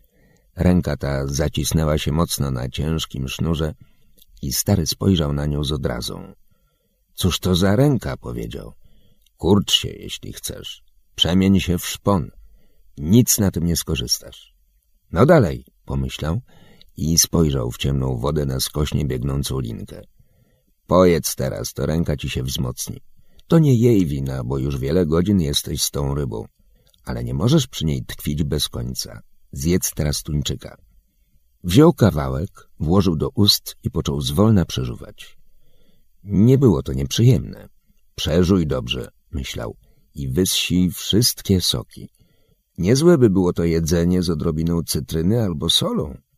Jak się czujesz? zapytał zdrętwiałą rękę, która była niemal równie sztywna jak ciało trupa. Zjem jeszcze trochę dla ciebie. Zjadł drugą część kawałka, który przeciął na pół. Przeżył go starannie, po czym wypluł skórę. No, jak tam ręko? A może jeszcze za wcześnie pytać? Wziął następny pasek mięsa i przeżył go w całości. To silna, pełnokrwista ryba, pomyślał. Miałem szczęście, żem złapał ją, a nie delfina. Delfin jest za słodki. Ta prawie wcale nie jest słodka, a ma w sobie siłę. Tylko praktyczność ma sens, myślał. Chciałbym mieć trochę soli. I nie wiem, czy słońce zepsuje, czy wysuszy to, co zostało, więc lepiej zjeść wszystko, chociaż nie jestem głodny. Marnin płynie spokojnie i równo. Zjem wszystko i potem będę gotów. Cierpliwości, ręko, powiedział. Robię to dla ciebie. Chętnie bym nakarmił Marlina, pomyślał. To mój brat, ale muszę go zabić i zachować na to siły. Powoli i sumiennie zjadł wszystkie klinowate paski rybiego mięsa, wyprostował się i otarł rękę o spodnie. No, powiedział, możesz puścić linkę, ręko. Będę sobie z nią radził samą prawą, dopóki nie skończysz z tymi bzdurami. Przydeptał lewą stopą napiętą linkę, którą przedtem trzymał w lewej ręce i pochylił się, żeby stawić opór naciskowi na grzbiet. Boże, dopomóż, żeby mnie kurcz puścił, powiedział, bo nie wiem, co ten Marlin zrobi. Jednak wydaje się spokojny, pomyślał, i działa według planu. Tylko jaki jest jego plan? A mój? Mój muszę wymyślać na poczekaniu, zależnie od tego, co robi on, bo przecie jest taki wielki. Jeżeli wyskoczy, będę mógł go zabić. Ale on za nic nie chce się stamtąd ruszyć. Więc i ja się od niego nie ruszę. Potarł zdrętwiałą ręką o spodnie i spróbował rozluźnić palce. Dłoń nie chciała się jednak rozewrzeć. Może otworzy się na słońcu, pomyślał. Może otworzy się, kiedy strawię tego silnego, surowego tuńczyka. Jeżeli będzie trzeba, otworzę ją, choćby mnie to nie wiedzieć, ile kosztowało. Ale nie chcę jej teraz otwierać siłą. Niech się otworzy sama, niech przyjdzie do siebie z własnej woli. Bądź co bądź, mocno ją nadwyrężyłem w nocy, kiedy trzeba było uwolnić i złączyć te różne linki. Popatrzył na morze i pojął, jak bardzo jest teraz samotny ale w ciemnej głębinie widział pryzmaty i naciągniętą linkę i dziwne falowania gładkiej wody. Obłoki piętrzyły się w oczekiwaniu pasatu. Spojrzał przed siebie i dostrzegł stado dzikich kaczek, które zarysowało się nad wodą na tle nieba. Potem się zgubiło i ukazało znowu i wiedział już, że nikt nie jest nigdy samotny na morzu. Przyszło mu na myśl, jak to niektórzy ludzie lękają się stracić ląd z oczu, gdy płyną małą łódką i uznał, że mają słuszność w miesiącach nagłej niepogody. Ale teraz były miesiące huraganów, a jeżeli nie ma huraganu, pogoda w tych miesiącach bywa najlepsza w całym roku. Kiedy idzie huragan, pomyślał, zawsze na wiele dni przedtem widzi się na niebie jego oznaki, jeżeli się jest na morzu. Z lądu tego nie dostrzegają, bo nie wiedzą, czego trzeba wypatrywać. Poza tym ląd musi też zmieniać kształt obłoków. Ale teraz nie zbliża się huragan. Spojrzał w niebo i zobaczył białe kumulusy spiętrzone jak dobrotliwe masy kremu. Daleko nad nimi, na tle wysokiego wrześniowego nieba, widział cienkie pasma obłoków pierzastych. Lekka bryza, powiedział. Lepsza pogoda dla mnie niż dla ciebie, rybo. W lewej ręce nadal czuł kurcz, ale rozwierał ją zwolna. Nienawidzę kurczu, pomyślał.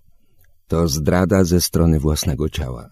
Upokarzające jest wobec innych dostać biegunki po zatruciu nieświeżym jedzeniem albo też żygać po tym.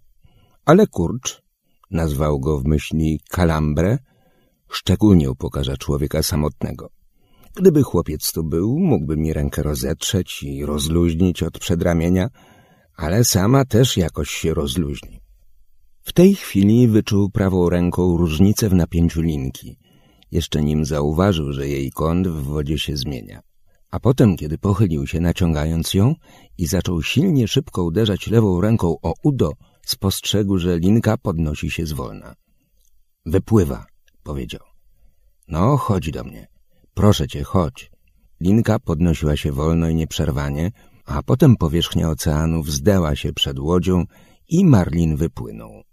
Wynurzał się bez końca, a woda spływała strumieniami z jego boków. Lśnił w słońcu, głowa i grzbiet były ciemnofioletowe, a w świetle widniały pasy na jego ciele, szerokie, jasnolawendowego koloru. Miał miecz długi jak pałka bejsbolowa, spiczasty jak rapier. Wypłynął z wody na całą długość. Następnie pogrążył się znowu niby nurek, a stary ujrzał, jak znika ogromna kosa jego ogona, po czym linka zaczęła wylatywać za burtę. Jest o dwie stopy dłuższy od łodzi, powiedział stary. Linka sunęła szybko, lecz równo. Ryba nie była spłoszona. Stary próbował oburącz przytrzymać linkę, uważając, żeby nie przekroczyć granicy jej wytrzymałości. Wiedział, że jeśli stałym naciskiem nie zmusi ryby do zwolnienia, Marlin wybierze mu całą linkę i wreszcie ją urwie. Wielka z niego sztuka i muszę go jakoś zmóc, pomyślał. Nie wolno dać mu poznać jego własnej mocy, ani tego, co mógłby zrobić, gdyby się rzucił do ucieczki. Na jego miejscu zebrałbym teraz wszystkie siły i gnał, póki coś się nie urwie. Ale Bogu dzięki, ryby nie są tak mądre jak ci, co je zabijają, chociaż są szlachetniejsze i zręczniejsze. Stary widział już wiele dużych ryb. Widywał sztuki, które ważyły ponad tysiąc funtów i złowił w swoim życiu dwie takich rozmiarów, ale nie zrobił tego w pojedynkę. Teraz, samotny, daleko od lądu, trzymał na haku największą rybę, jaką kiedykolwiek oglądał. Większą od wszystkich, o jakich słyszał. A jego lewa ręka była nadal skurczona niczym zaciśnięte szpony orła. Przecież się jednak rozkurczy, myślał. Z pewnością się rozkurczy, żeby pomóc prawej. Trzy rzeczy są siostrami. Ryba i moje dwie ręce. Musi się rozkurczyć. To jej niegodne, żeby była drętwa. Marlin zwolnił znowu i płynął swoim zwykłym tempem. Ciekawe, dlaczego wyskoczył, pomyślał stary. Zupełnie jakby chciał mi pokazać, jaki jest wielki. Teraz już wiem w każdym razie. Chciałbym, żeby zobaczył, co ze mnie za człowiek. Ale znów wtedy zauważyłby, że mam kurcz w ręce. Niech myśli, że jestem sprawniejszy niż jestem. To będę taki. Chciałbym być na jego miejscu i mieć to wszystko, co on ma przeciwko tylko mojej woli i rozumowi. Oparł się wygodnie o deski i przyjmował swoje cierpienie w miarę jak przychodziło. Ryba płynęła równo, a łódka posuwała się wolno po ciemnej wodzie. Nadlatujący ze wschodu wiatr wzdął lekko morze, a w południe kurcz puścił lewą rękę starego. Złe mam nowiny dla ciebie, rybo, powiedział stary i przeniósł linkę na worek, który okrywał mu ramiona. Było mu wygodnie, ale cierpiał, choć nie przyznawał się do cierpienia. Nie jestem religijny, powiedział, ale odmówię dziesięć ojcze nasz i dziesięć zdrowaś Mario, żeby złapać tę rybę. I przyrzekam odprawić pielgrzymkę do Najświętszej Panny z Kobre, jeżeli mi się uda. To obiecane. Zaczął mechanicznie odmawiać modlitwy. Chwilami ogarniało go takie znużenie, że nie mógł sobie przypomnieć słów i wtedy mówił je prędko, ażeby wyszły automatycznie. Zdrowaśki łatwiejsze są niż ojcze nasze, pomyślał. Zdrowaś Mario, łaskiś pełna, Pan z Tobą, błogosławionaś Ty między niewiastami i błogosławion owoc żywota Twojego Jezus. Święta Mario, Matko Boża, módl się za nami grzesznymi teraz i w godzinę śmierci naszej. Amen.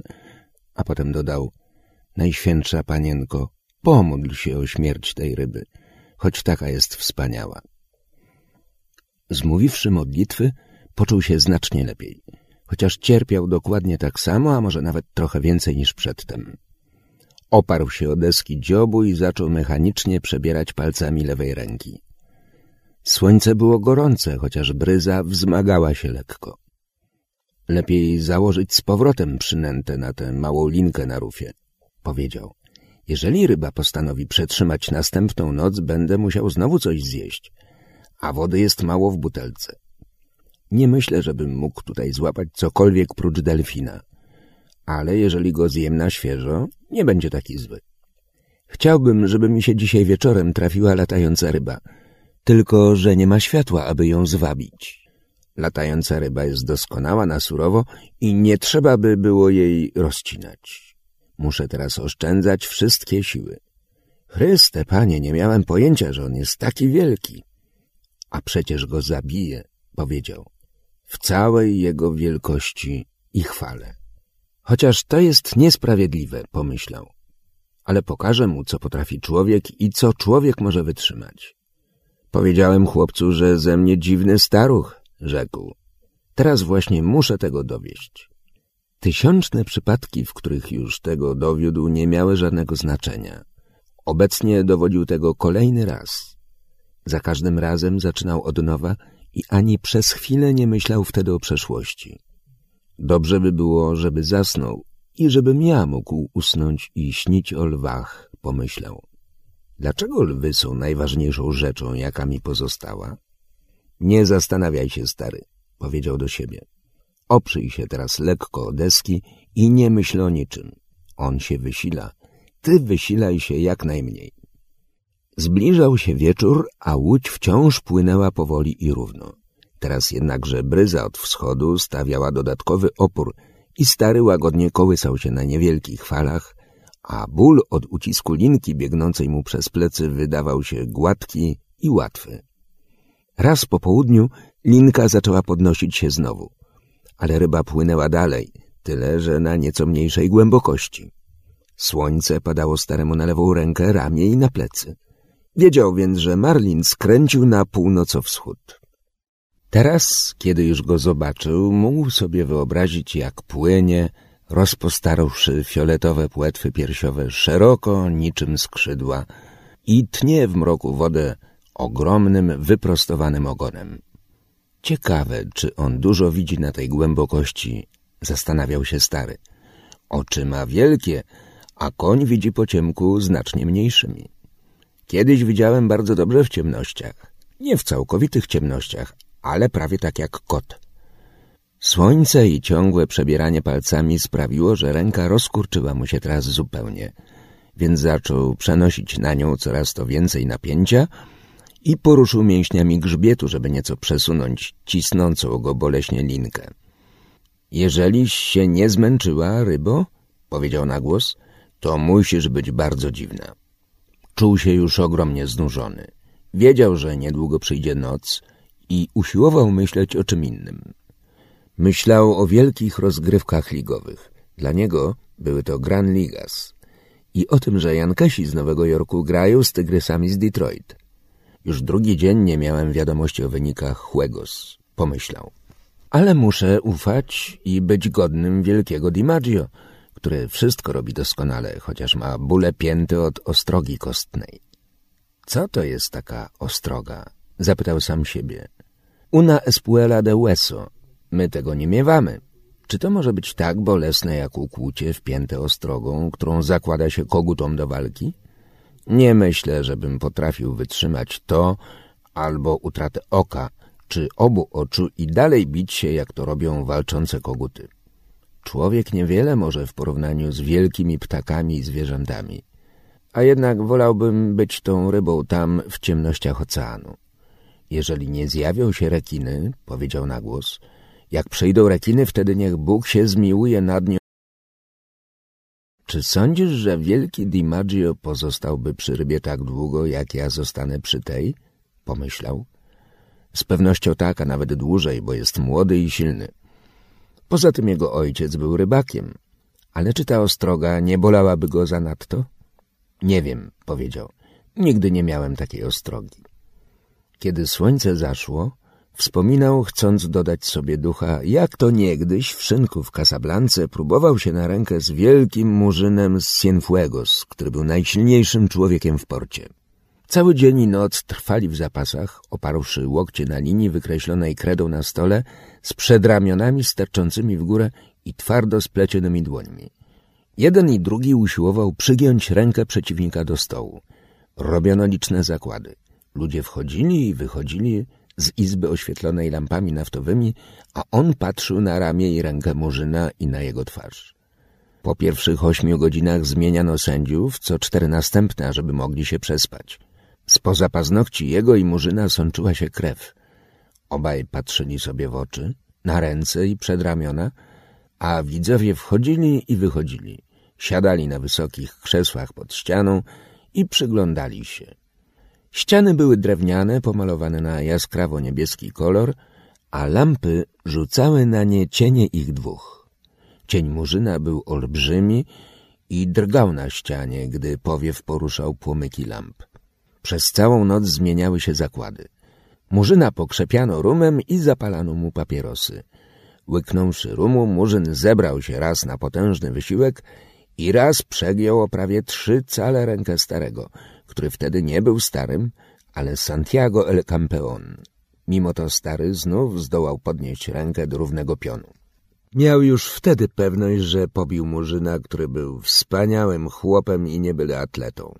I o świcie, kiedy widzowie robiący zakłady domagali się, żeby ogłosić nierozegraną, a sędzia potrząsał głową, stary zebrał wszystkie siły i przegiął rękę Murzyna w dół, i przeginał ją, póki nie spoczęła na stole. Próba zaczęła się w niedzielę rano, a skończyła w poniedziałek o tej samej porze. Wielu z zakładających się prosiło o ogłoszenie nierozegranej, ponieważ musieli iść do doków, aby ładować worki z cukrem albo do pracy w hawańskiej kompanii węglowej. Gdyby nie to, każdy by chciał, żeby spotkanie doprowadzono do końca. Ale stary i tak je zakończył i to zanim ktokolwiek musiał odejść do roboty. Przez długi czas potem wszyscy nazywali go czempionem, a wiosną nastąpiło spotkanie rewanżowe. Zakłady były jednak niewysokie, on zaś wygrał z zupełną łatwością, bo w pierwszej próbie złamał pewność siebie Murzyna z Cienfuegos. Potem miał jeszcze kilka spotkań, a później już ich więcej nie było. Doszedł do wniosku, że może pokonać każdego, jeśli dostatecznie się uprze, i uznał, że szkodzi to jego prawej ręce przy połowach. Kilkakrotnie przeprowadzał ćwiczemne próby lewą, ale lewa ręka była zawsze zdrajczynią. Nie chciała robić tego, czego od niej żądał, więc jej nie ufał. Teraz słońce dobrze ją wypiecze, pomyślał. Nie powinien już jej chwytać kurcz, chyba że nocą zanadto zziębnie. Ciekaw jestem, co też ta noc przyniesie. W górze przeleciał samolot zdążający do Miami i stary obserwował, jak jego cień płoszy ławice latających ryb. Jeżeli tu jest tyle tych ryb, powinny być i delfiny, powiedział i odchyliwszy się w tył, pociągnął linkę, żeby się przekonać, czy można jej wybrać choć trochę. Nie zdołał jednak tego zrobić, a linka, drżąc i pryskając kropelkami wody, zatrzymała się w punkcie naprężenia, który poprzedzał pęknięcie. Łódź zwolna płynęła dalej, a stary śledził samolot, póki nie zniknął mu z oczu. Musi być bardzo dziwnie w samolocie, rozmyślał. Ciekawe, jak wygląda morze z takiej wysokości. Powinni dobrze widzieć ryby, jeżeli nie lecą za wysoko. Chciałbym lecieć bardzo wolno, dwieście sążni nad wodą i oglądać ryby z góry. Na kutrach, na których łowiłem żółwie, właziłem na saling masztu i nawet z takiej wysokości wiele widziałem. Delfiny wydają się stamtąd bardziej zielone i można dojrzeć ich pasy i fioletowe centki i całą ławicę, jak płyną. Dlaczego wszystkie szybkie ryby z ciemnego nurtu mają fioletowe grzbiety, a zwykle i fioletowe pasy albo centki? Naturalnie delfin wydaje się zielony, bo w rzeczywistości jest złoty. Ale kiedy wypływa na żer i jest naprawdę głodny, występują mu na bokach fioletowe pasy, takie jak u Marlina. Czyżby to gniew je wywoływał, czy może zwiększona szybkość? Tuż przed zapadnięciem zmroku, kiedy mijali ogromną wyspę wodorostów sargasowych, która wzdymała się i kołysała na lekkich falach, jak gdyby ocean kochał się z czymś pod żółtą kołdrą, małą linkę pochwycił delfin. Stary zobaczył go, kiedy ten wyskoczył w górę, szczero złoty w ostatnich promieniach słońca, wyginający się i dziko roztrzepotany w powietrzu. Wyskakiwał ciągle od nowa, powtarzając swoje oszalałe łamańce, a stary przedostał się na rufę, kucnął i przytrzymawszy dużą linkę prawą ręką, lewą zaczął ciągnąć delfina, za każdym razem przydeptując wybrany kawałek linki bosą lewą stopą. Kiedy ryba znalazła się przy rufie, nurkując i miotając się rozpaczliwie z boku na bok, stary wychylił się i wciągnął ją przez burtę do środka, złocistą i połyskliwą, znaczoną fioletowymi centkami. Szczęki jej zwierały się na haku konwulsyjnymi, szybkimi kłapnięciami. Łomotała o dno łodzi swym długim, płaskim ciałem, łbem i ogonem, póki nie uderzył jej pałką po tej lśniącej, złocistej głowie. A wtedy zatrzepotała i legła bez ruchu. Stary zdjął ją z haka, założył nową sardynkę i rzucił przynętę za burtę. Potem powoli wrócił na dziób. Obmył lewą rękę i wytarł ją o spodnie. Następnie przełożył ciężką linkę z prawej ręki do lewej i opłukał prawą dłoń, obserwując pogrążanie się słońca w morzu oraz kąt nachylenia dużej linki. Nic się u niego nie zmienia, powiedział. Ale śledząc ruch wody przepływającej po dłoni, zauważył, że jest wyraźnie wolniejszy. Przywiąże oba wiosła w poprzek rufy – bo to go w nocy zmusi do zwolnienia, powiedział. Jest gotów przetrzymać noc, ale i ja także. Lepiej byłoby wypatroszyć tego delfina trochę później, żeby zatrzymać krew w mięsie, pomyślał. Mogę to zrobić potem, a jednocześnie przywiązać wiosła, żeby wytworzyć opór. Powinienem teraz zostawić Marlina w spokoju i nie przeszkadzać mu zanadto o zachodzie. Zachód słońca to trudna pora dla wszystkich ryb. Osuszył rękę w powietrzu, po czym chwycił nią linkę, odprężył się jak mógł i pozwolił pociągnąć się w przód do samych desek dziobu. Także łódź przejęła teraz napięcie w równej lub nawet większej mierze niż on. Uczę się, jak to robić, pomyślał. W każdym razie tę część roboty. Poza tym trzeba pamiętać, że Marlin nic nie jadł, odkąd wziął przynętę, a jest ogromny i trzeba mu dużo żarcia. Ja zjadłem całego tuńczyka. Jutro zjem delfina. Nazywał go Dorado. Może powinienem zjeść trochę, kiedy go oczyszczę. Trudniej go będzie jeść niż tuńczyka. No, ale nic nie jest łatwe. Jak się tam czujesz, rybo? Zapytał głośno. Bo ja dobrze, a z moją lewą ręką jest już lepiej i mam pożywienie na noc i na dzień. Ciągnij łódź, rybo. Prawdę mówiąc, nie czuł się dobrze gdyż ból od linki uciskającej mu plecy nieomal przekroczył już bolesność i przeszedł w drętwotę, która wydawała się staremu podejrzana. Ale miewałem już gorsze rzeczy, pomyślał. Rękę mam tylko trochę skaleczoną, a drugą puścił kurcz. Nogi są w porządku. Prócz tego jestem nad nim górą, jeżeli idzie o jedzenie. Było teraz ciemno, bo we wrześniu zmrok szybko zapada po zachodzie słońca. Stary leżał oparty o deski dziobu i odpoczywał najlepiej jak mógł. Ukazały się pierwsze gwiazdy. Nie znał nazwy Rigel, ale dojrzał tę gwiazdę i wiedział, że niedługo pojawią się wszystkie i że będzie miał przy sobie swoich dalekich przyjaciół. Marlin jest także moim przyjacielem, powiedział na głos. Jeszcze nie widział ani nie słyszał o takiej rybie. Mimo to muszę go zabić. Cieszę się, że nie musimy próbować zabijać gwiazd. Co by to było, gdyby człowiek musiał co dzień próbować zabić księżyc? Księżyc ucieka. A gdyby tak co dzień trzeba było zabijać słońce? W czepku się rodziliśmy, pomyślał. A potem żal mu się zrobiło tej wielkiej ryby, która nie miała się czym pożywić, ale jego postanowienie, że musi ją zabić, nie osłabło ani na chwilę w tym jego żalu. Iluż ludzi ona nakarmi, myślał. Tylko czy oni są warci tego, żeby ją jeść? Nie, oczywiście, że nie. Sądząc po jej postępowaniu i wielkiej godności, nikt nie jest tego wart. Nie rozumiem się na tych rzeczach, rozmyślał. Ale dobrze, że nie musimy zabijać słońca, księżyca czy gwiazd. Wystarczy, że żyjemy na morzu i zabijamy naszych prawdziwych braci. Teraz muszę pomyśleć o tym hamowaniu wiosłami. Ma to swoje wady i zalety. Mogę stracić tyle linki, że utracę i jego, jeżeli zbierze się na wysiłek, a opór wioseł nie ustąpi i łódź postrada całą swą lekkość.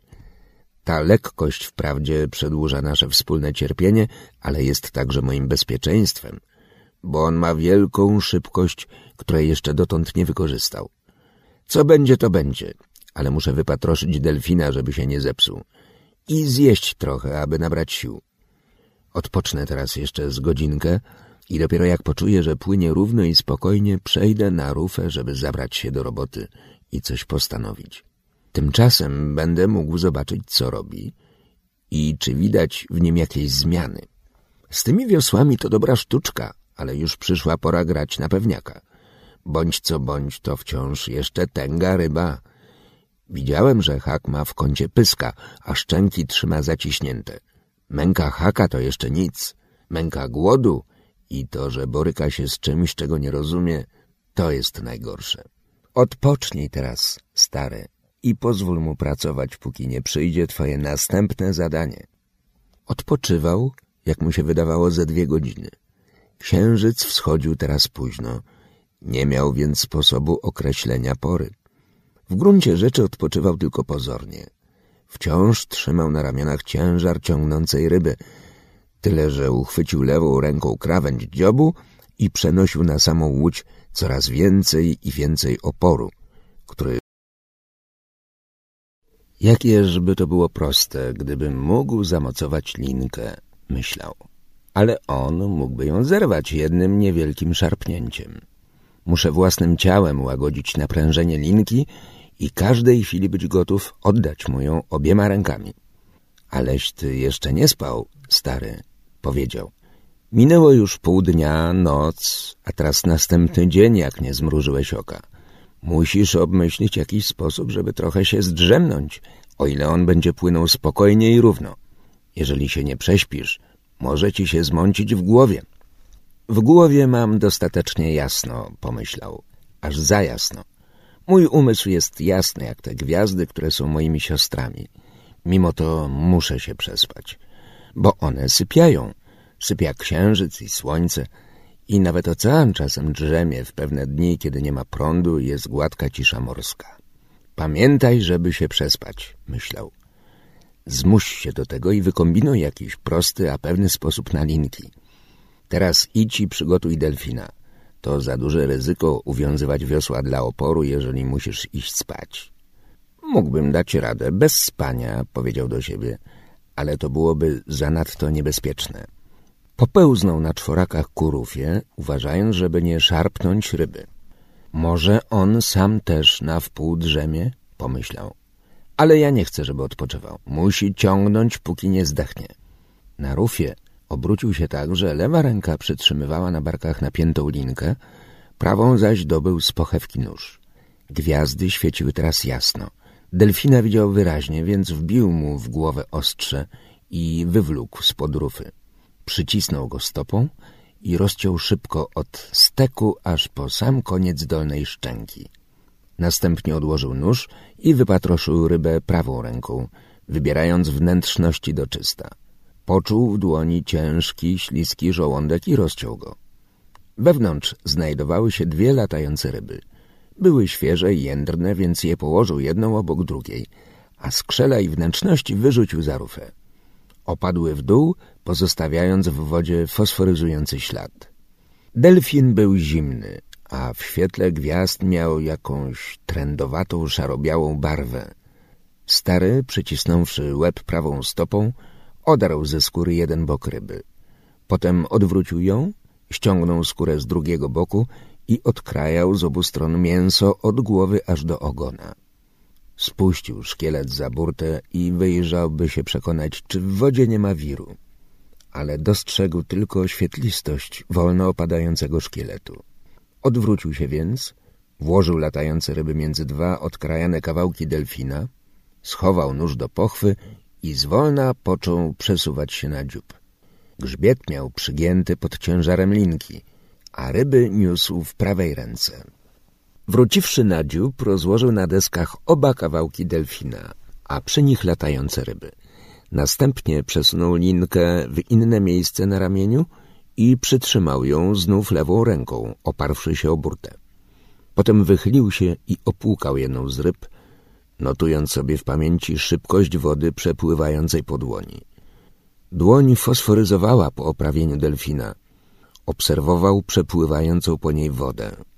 Prąd był słabszy, a kiedy stary potarł o deski łodzi bokiem ręki, oderwały się od niej cząsteczki fosforu i spłynęły powoli za rufę. Zaczyna się męczyć albo odpoczywa, powiedział. Teraz trzeba się wziąć do zjedzenia tego delfina, wypocząć trochę i przespać się odrobinę. Przy świetle gwiazd wśród nocy, która robiła się coraz chłodniejsza, zjadł pół kawałka delfina i jedną latającą rybę, uprzednio wypatroszywszy ją i odciąwszy głowę. Jaki doskonały jest delfin gotowany, powiedział. A jaki obrzydliwy na surowo. Więcej już nie popłynę bez soli albo cytryn. Gdybym miał rozum, byłbym przez cały dzień rozpryskiwał wodę na dziobie i po wyschnięciu zostałaby sól, pomyślał. Tylko, że tego delfina złowiłem dopiero przed zachodem. A jednak to był brak przygotowania. Ale dobrze wszystko przeżyłem i jakoś mnie nie zemdliło. Niebo chmurzyło się na wschodzie i gwiazdy, które znał, znikały jedna po drugiej. Wydawało mu się teraz, że wpływa w olbrzymi kanion chmur, a wiatr ustał zupełnie. Za trzy albo cztery dni przyjdzie niepogoda, powiedział stary. Ale nie dzisiaj, ani jutro. Gotuj się teraz do snu, póki ryba płynie spokojnie i równo. Przytrzymał mocno linkę prawą ręką, którą następnie przycisnął udem, jednocześnie opierając się całym ciężarem o deski dziobu. Potem umieścił linkę nieco niżej na ramieniu i chwycił ją silnie lewą dłonią. Moja prawa może ją trzymać, póki jest przyciśnięta, pomyślał.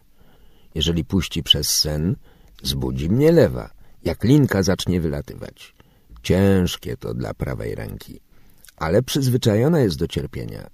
Nawet jeżeli pośpię dwadzieścia minut czy pół godziny, dobre będzie i to. Pochylił się do przodu i położył się, przywierając całym sobą do linki. Prawą rękę przycisnął ciężarem własnego ciała i zaraz usnął. Nie śniły mu się lwy, ale ogromna ławica delfinów rozciągająca się na osiem czy dziesięć mil. Był to czas godów i delfiny wyskakiwały wysoko w powietrze i spadały w ten sam lej, który utrzymywał się jeszcze w wodzie po ich skoku. Potem przyśniło mu się, że jest w wiosce i leży na łóżku, że wieje północny wiatr i że jest mu bardzo zimno i prawą rękę ma drętwą, bo trzymał głowę na niej zamiast na poduszce. Później zaczął śnić o długiej, żółtej plaży i ujrzał pierwsze lwy schodzące na nią o wczesnym zmierzchu, a po nich nadeszły inne. On zaś wsparł brodę na krawędzi dziobu statku, stojącego na kotwicy, pośród wieczornej bryzy wiejącej od lądu i czekał, czy nie przyjdzie jeszcze więcej lwów. I był szczęśliwy. Księżyc już wzeszedł od dawna, ale on spał dalej. Ryba ciągnęła nieprzerwanie, a łódź wpłynęła w tunel obłoków. Zbudziło go szarpnięcie prawej pięści, która uderzyła go w twarz i palenie w dłoni, przez którą sunęła linka. W lewej ręce nie miał czucia, lecz prawą przytrzymał z całej mocy linkę. Ta jednak wylatywała dalej. Wreszcie lewa odnalazła ją. Wtedy stary odchylił się, a linka parzyła mu teraz plecy i rozrzynała okropnie lewą dłoń, która przejęła całe naprężenie. Obejrzał się na zwoje i stwierdził, że odwijają się gładko. Właśnie w tej chwili Marlin wyskoczył, potężnie rozbryzgując morze, po czym runął w nie ciężko. Następnie skoczył znowu i znowu, a łódź płynęła szybko, choć linka wciąż wylatywała. Stary zaś zwiększał napięcie aż do punktu zerwania i znów do punktu zerwania. I robił to wciąż od nowa. Leżał wciśnięty w dziób łodzi, twarzą w pokrajanych kawałkach delfina i nie mógł się poruszyć. Na to właśnie czekaliśmy, pomyślał, więc teraz trzeba to znieść. Musi zapłacić za tę linkę, myślał. Musi zapłacić. Nie mógł widzieć skoków Marlina. Słyszał jedynie rozwieranie się wód oceanu i ciężkie chluśnięcia, gdy ryba spadała. Szybko sunąca linka haratała mu strasznie ręce, ale od początku wiedział, że to nastąpi, więc próbował trzymać ją stwardniałą częścią dłoni i nie pozwolić, by osunęła się głębiej albo przecięła palce. Gdyby chłopiec tu był, zmoczyłby zwoje, pomyślał. Gdyby chłopiec tu był, gdyby tu był. Linka wylatywała wciąż, wciąż i wciąż, ale już teraz zwalniała, a Marlin musiał zdobywać każdy jej cal. Stary oderwał głowę od desek i kawałków ryby, które rozgniótł policzkiem. Następnie podniósł się na kolana, a potem powoli wstał. Oddawał linkę, ale robił to coraz wolniej. Przesunął się w tył, do miejsca, gdzie mógł wymacać stopą zwoje, których nie widział. Linki było jeszcze dość, a Marlin musiał obecnie przezwyciężyć tarcie całej tej nowej jej części o wodę.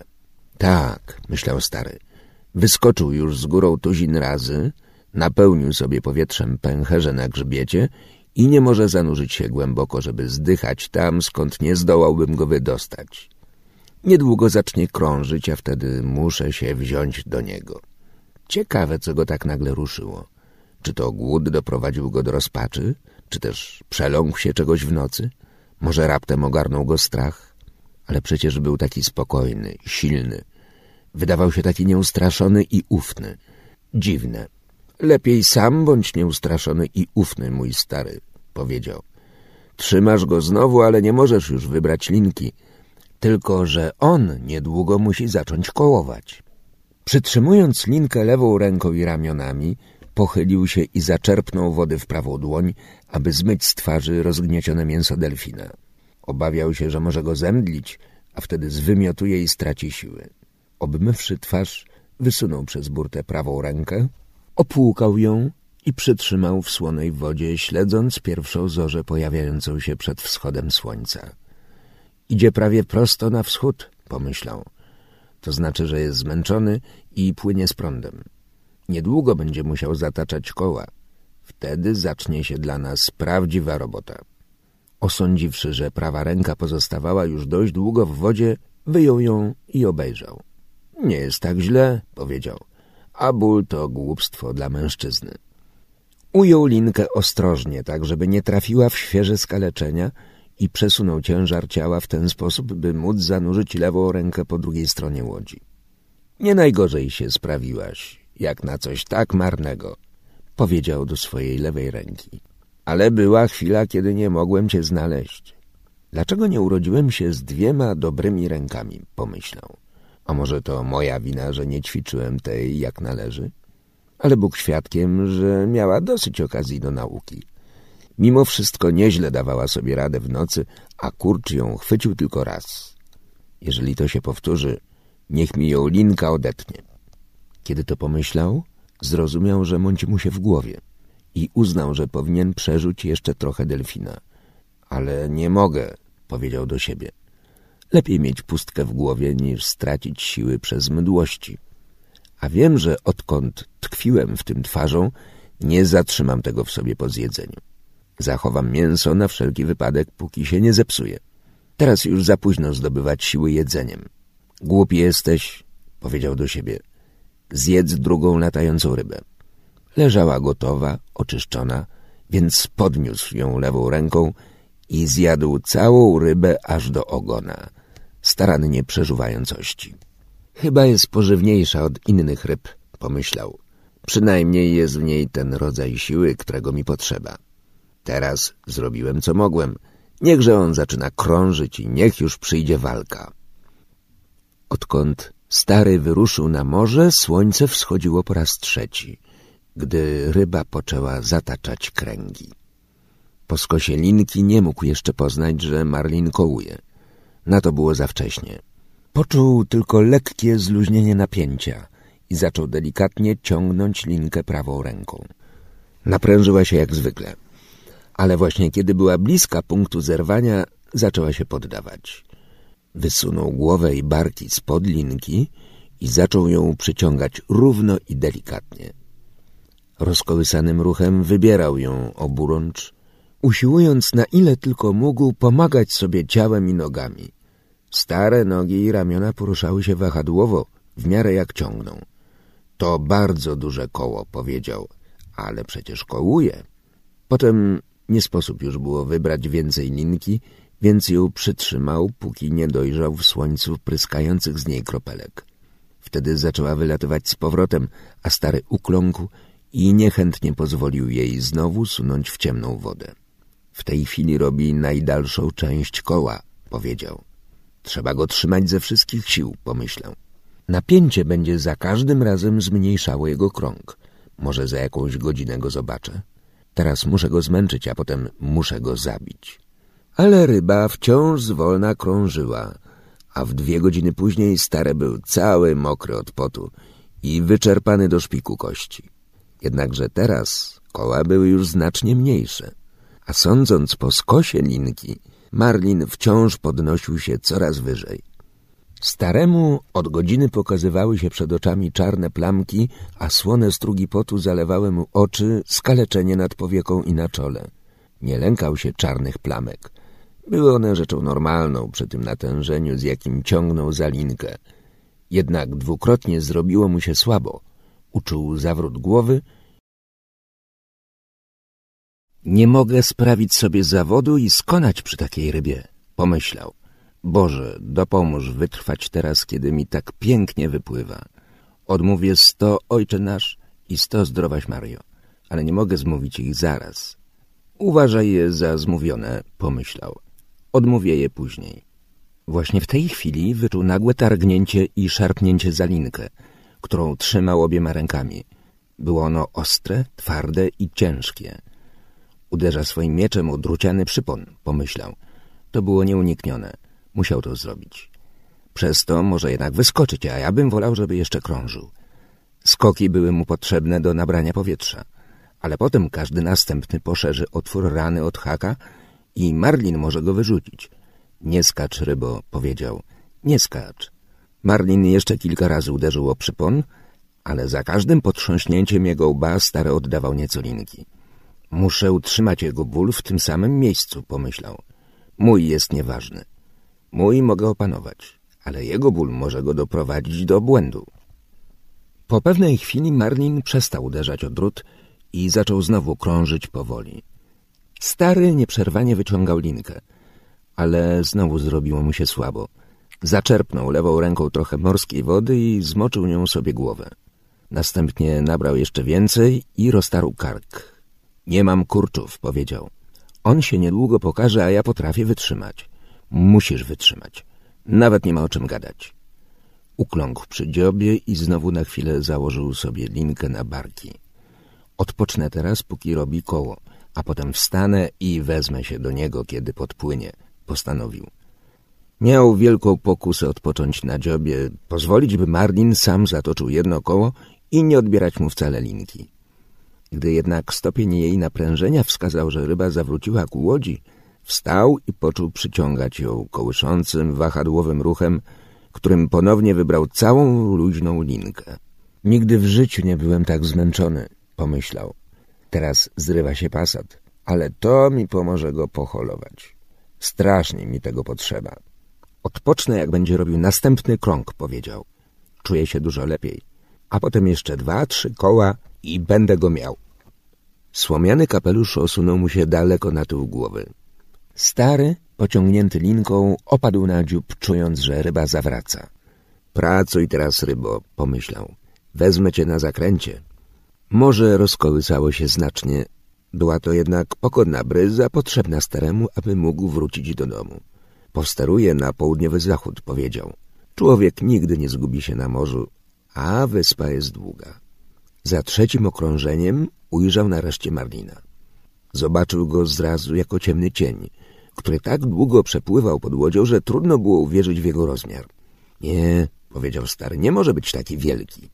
Ale Marlin był taki wielki i zatoczywszy koło wynurzył się na powierzchnię zaledwie o trzydzieści yardów, a stary zobaczył jego ogon sterczący z morza. Był dłuższy od ostrza dużej kosy, blado-lawendowy, nad ciemno-błękitną wodą. Zagarniał ją i kiedy ryba przepływała tuż pod powierzchnią, stary mógł dojrzeć jej olbrzymie cielsko i opasujące je fioletowe pęgi. Płetwa grzbietowa leżała płasko, a ogromne płetwy piersiowe rozpostarte były szeroko.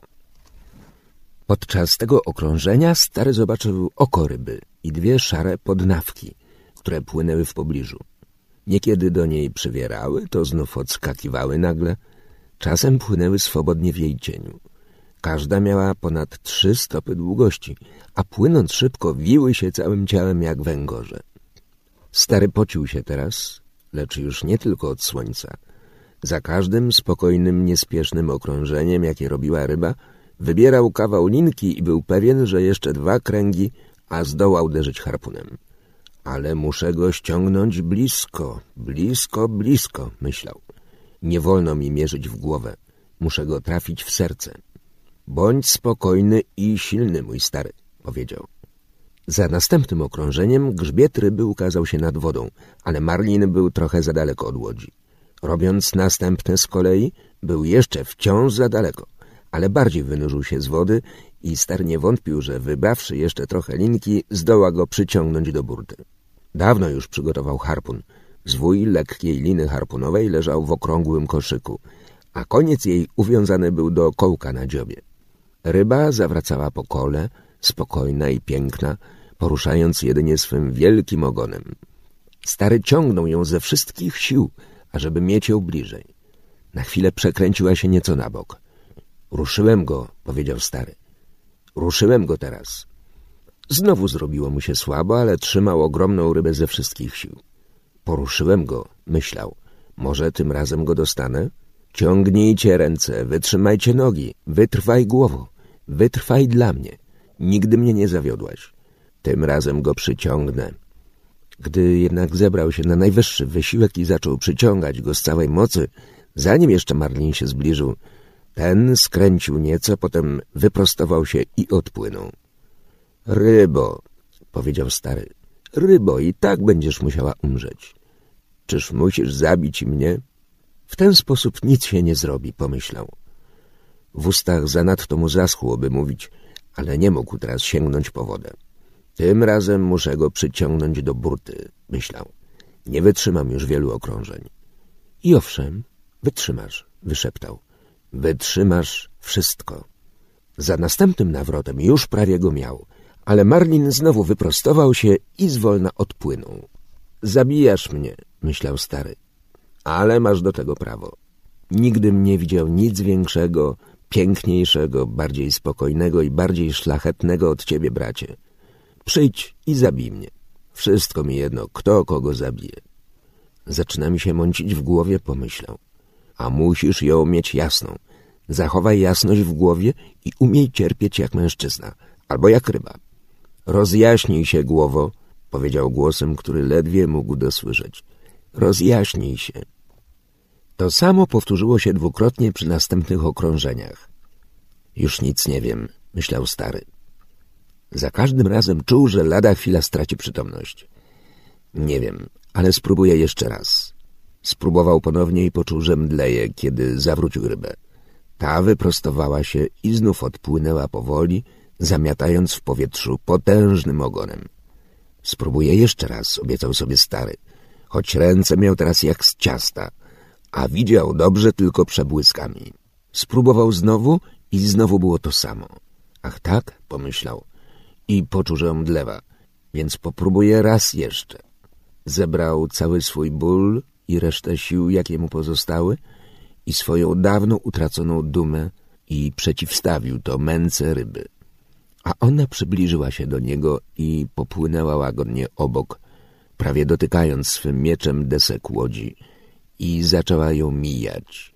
Długa, potężna, szeroka, srebrzysta, pręgowana fioletem, nieskończona tam w wodzie.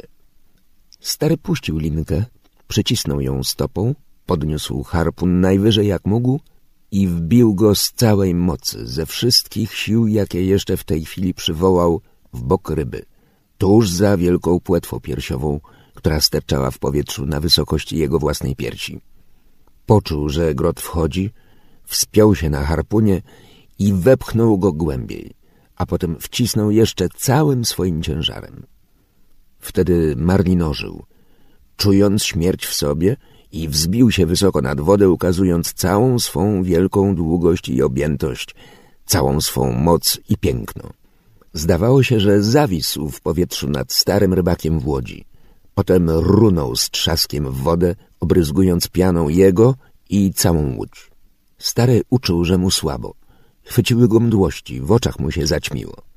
Mimo to rozwinął linkę harpuna i pozwolił jej sunąć zwolna przez poszarpane ręce. A kiedy odzyskał wzrok, zobaczył rybę leżącą na grzbiecie srebrzystym brzuchem do góry. Drzewce harpuna sterczało ukośnie z jej boku, a może barwiło się czerwienią krwi z serca. Zrazu krew była ciemna, niby mielizna w błękitnej, ponad mile głębokiej wodzie. Potem rozpostarła się jak obłok. Ryba była srebrna, nieruchoma i unosiła się na falach. Przez ową chwilę, kiedy miał zdolność widzenia, stary patrzył bacznie.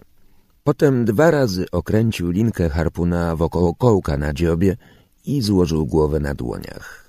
Trzeba zachować jasność w głowie, powiedział, opierając się twarzą o deski dziobu.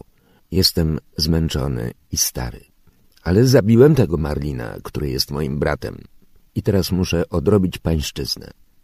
Trzeba przygotować pętlę i linę, żeby go uwiązać do łodzi, pomyślał. Nawet gdyby nas było dwóch i gdybyśmy ją zanurzyli, żeby go załadować, a potem wybrali wodę, ta łódź nigdy by go nie pomieściła.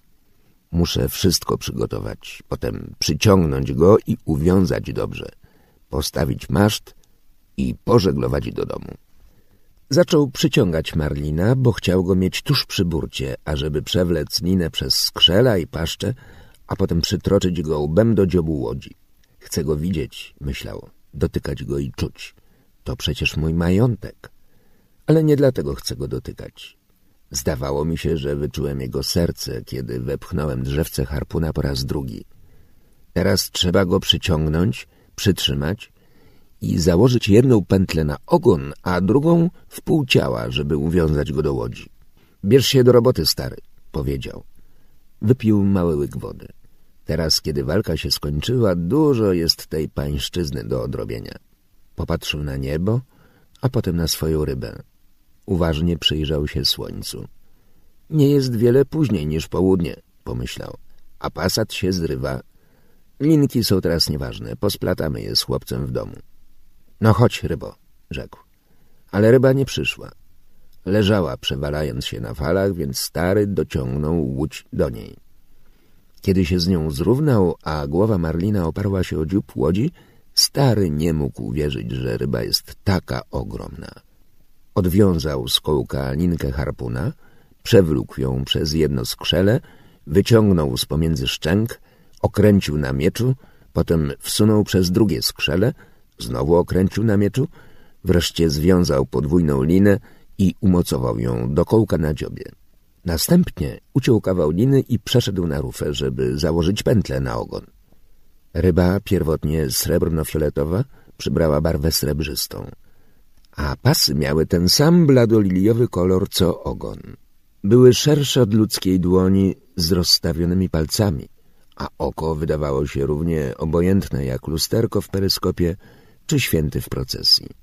To był jedyny sposób zabicia go, powiedział stary. Czuł się lepiej, odkąd łyknął wody. Wiedział, że nie zemdleje. I w głowie mu się nie mąciło. Taki jak teraz jest, waży z górą półtora tysiąca funtów, pomyślał. A może i dużo więcej? Jeżeli po oprawieniu zostanie z tego dwie trzecie po trzydzieści centów za funt? Na to mi potrzeba ołówka, rzekł. Tak jasnej głowy jeszcze nie mam, ale myślę, że wielki DiMaggio byłby dziś ze mnie dumny. Nie miałem ostróg kostnych, ale ręce i plecy bolały porządnie. Ciekawe, co to są te ostrogi, myślał. A może je mamy, nic o tym nie wiedząc? Przytwierdził rybę do dziobu rufy i do środkowej ławy. Była tak wielka, iż miał wrażenie, że przywiązuje do burty znacznie większą łódź. Uciął kawałek linki i przytroczył dolną szczękę ryby do jej miecza, żeby pysk się nie rozwierał i żeby mogli płynąć jak najgładziej. Następnie postawił maszt, a kiedy zmontował bom oraz drąg, który mu służył jako gafel, połatany żagiel wydał się, łódź ruszyła z miejsca. On zaś w pół leżąc na rufie Nie potrzebował kompasu, by wiedzieć, gdzie jest południowy zachód. Wystarczyło mu wyczuć powiew pasatu i spojrzeć na wydęcie żagla. Warto by zrzucić małą linkę z błyszczykiem i popróbować zdobyć coś do jedzenia i zwilżenia ust, pomyślał. Nie mógł jednakże znaleźć błyszczyka, a sardynki były zepsute. Wyłowił więc osęką pęk żółtych wodorostów i potrząsnął nimi tak, że znajdujące się w nich małe krewetki pospadały na deski łodzi. Było ich ponad tuzin, a skakały i miotały się jak pchły. Stary pourywał im łebki palcami i zjadł krewetki, rozgryzając skorupy i ogony. Były bardzo małe, ale wiedział, że są pożywne, a smak miały dobry. W butelce zostały jeszcze dwa łyki wody, więc zjadłszy krewetki, wypił jej trochę. Łódź płynęła dobrze, jeżeli zważyć obciążenie, a on kierował nią, trzymając rękojeść steru pod pachą. Widział rybę, a wystarczyło mu spojrzeć na własne ręce i oprzeć się plecami o rufę, by wiedzieć, że to wszystko zdarzyło się naprawdę i nie było snem. W pewnej chwili, gdy czuł się tak niedobrze pod koniec, pomyślał, że to może sen. Potem, kiedy zobaczył rybę, która wyskoczywszy z wody, zawisła nieruchomo na tle nieba, nim spadła, uznał, że jest w tym jakaś wielka dziwność i nie mógł w to uwierzyć. Wtedy nie widział wyraźnie, choć teraz wzrok miał równie dobry jak zawsze. Wiedział, że ryba jest obok, a jego ręce i plecy nie są snem. Ręce goją się szybko, pomyślał. Wykrwawiłem je do czysta, a słona woda je uleczy. Ciemna woda zatoki to najlepszy lekarz, jaki istnieje. Trzeba mi tylko zachować jasność w głowie. Ręce zrobiły swoje, a żeglujemy dobrze. On ma pysk zaciśnięty, a ogon trzyma prosto, więc płyniemy sobie jak bracia. Potem zaczęło mu się znów trochę mącić w głowie i pomyślał, czy to on mnie ciągnie, czy ja jego. Gdybym go holował za sobą, nie byłoby wątpliwości. Nie byłoby ich też, gdyby Marlin leżał w łodzi pozbawiony całego dostojeństwa. Ale płynęli razem, związani z sobą bok w bok, a stary pomyślał, niechże mnie ciągnie, jeżeli mu się tak podoba. Wziąłem nad nim górę tylko podstępem, a on nie chciał mi zrobić nic złego. Płynęli szybko, stary moczył ręce w słonej wodzie i usiłował zachować przytomność umysłu. W górze były wysokie kumulusy i sporo obłoków pierzastych. To też wiedział, że bryza potrwa całą noc. Stale spoglądał na rybę, aby upewnić się, że to prawda. Minęła godzina, zanim uderzył ją kłami pierwszy rekin. Rekin nie zjawił się przypadkowo. Wypłynął z głębin wodnych, kiedy ciemna chmura krwi osiadła i rozlała się w głębokim na mile morzu. Wypłynął tak szybko i bez żadnej ostrożności, że rozdarł powierzchnię błękitnej wody i ukazał się w słońcu. Potem opadł na powrót w morze, zwietrzył zapach i zaczął płynąć w kierunku, który obrała łódź i ryba. Niekiedy gubił woń, ale zaraz odnajdował ją znowu Czasem też chwytał tylko jej ślad i płynął szybko uparcie po kursie łodzi.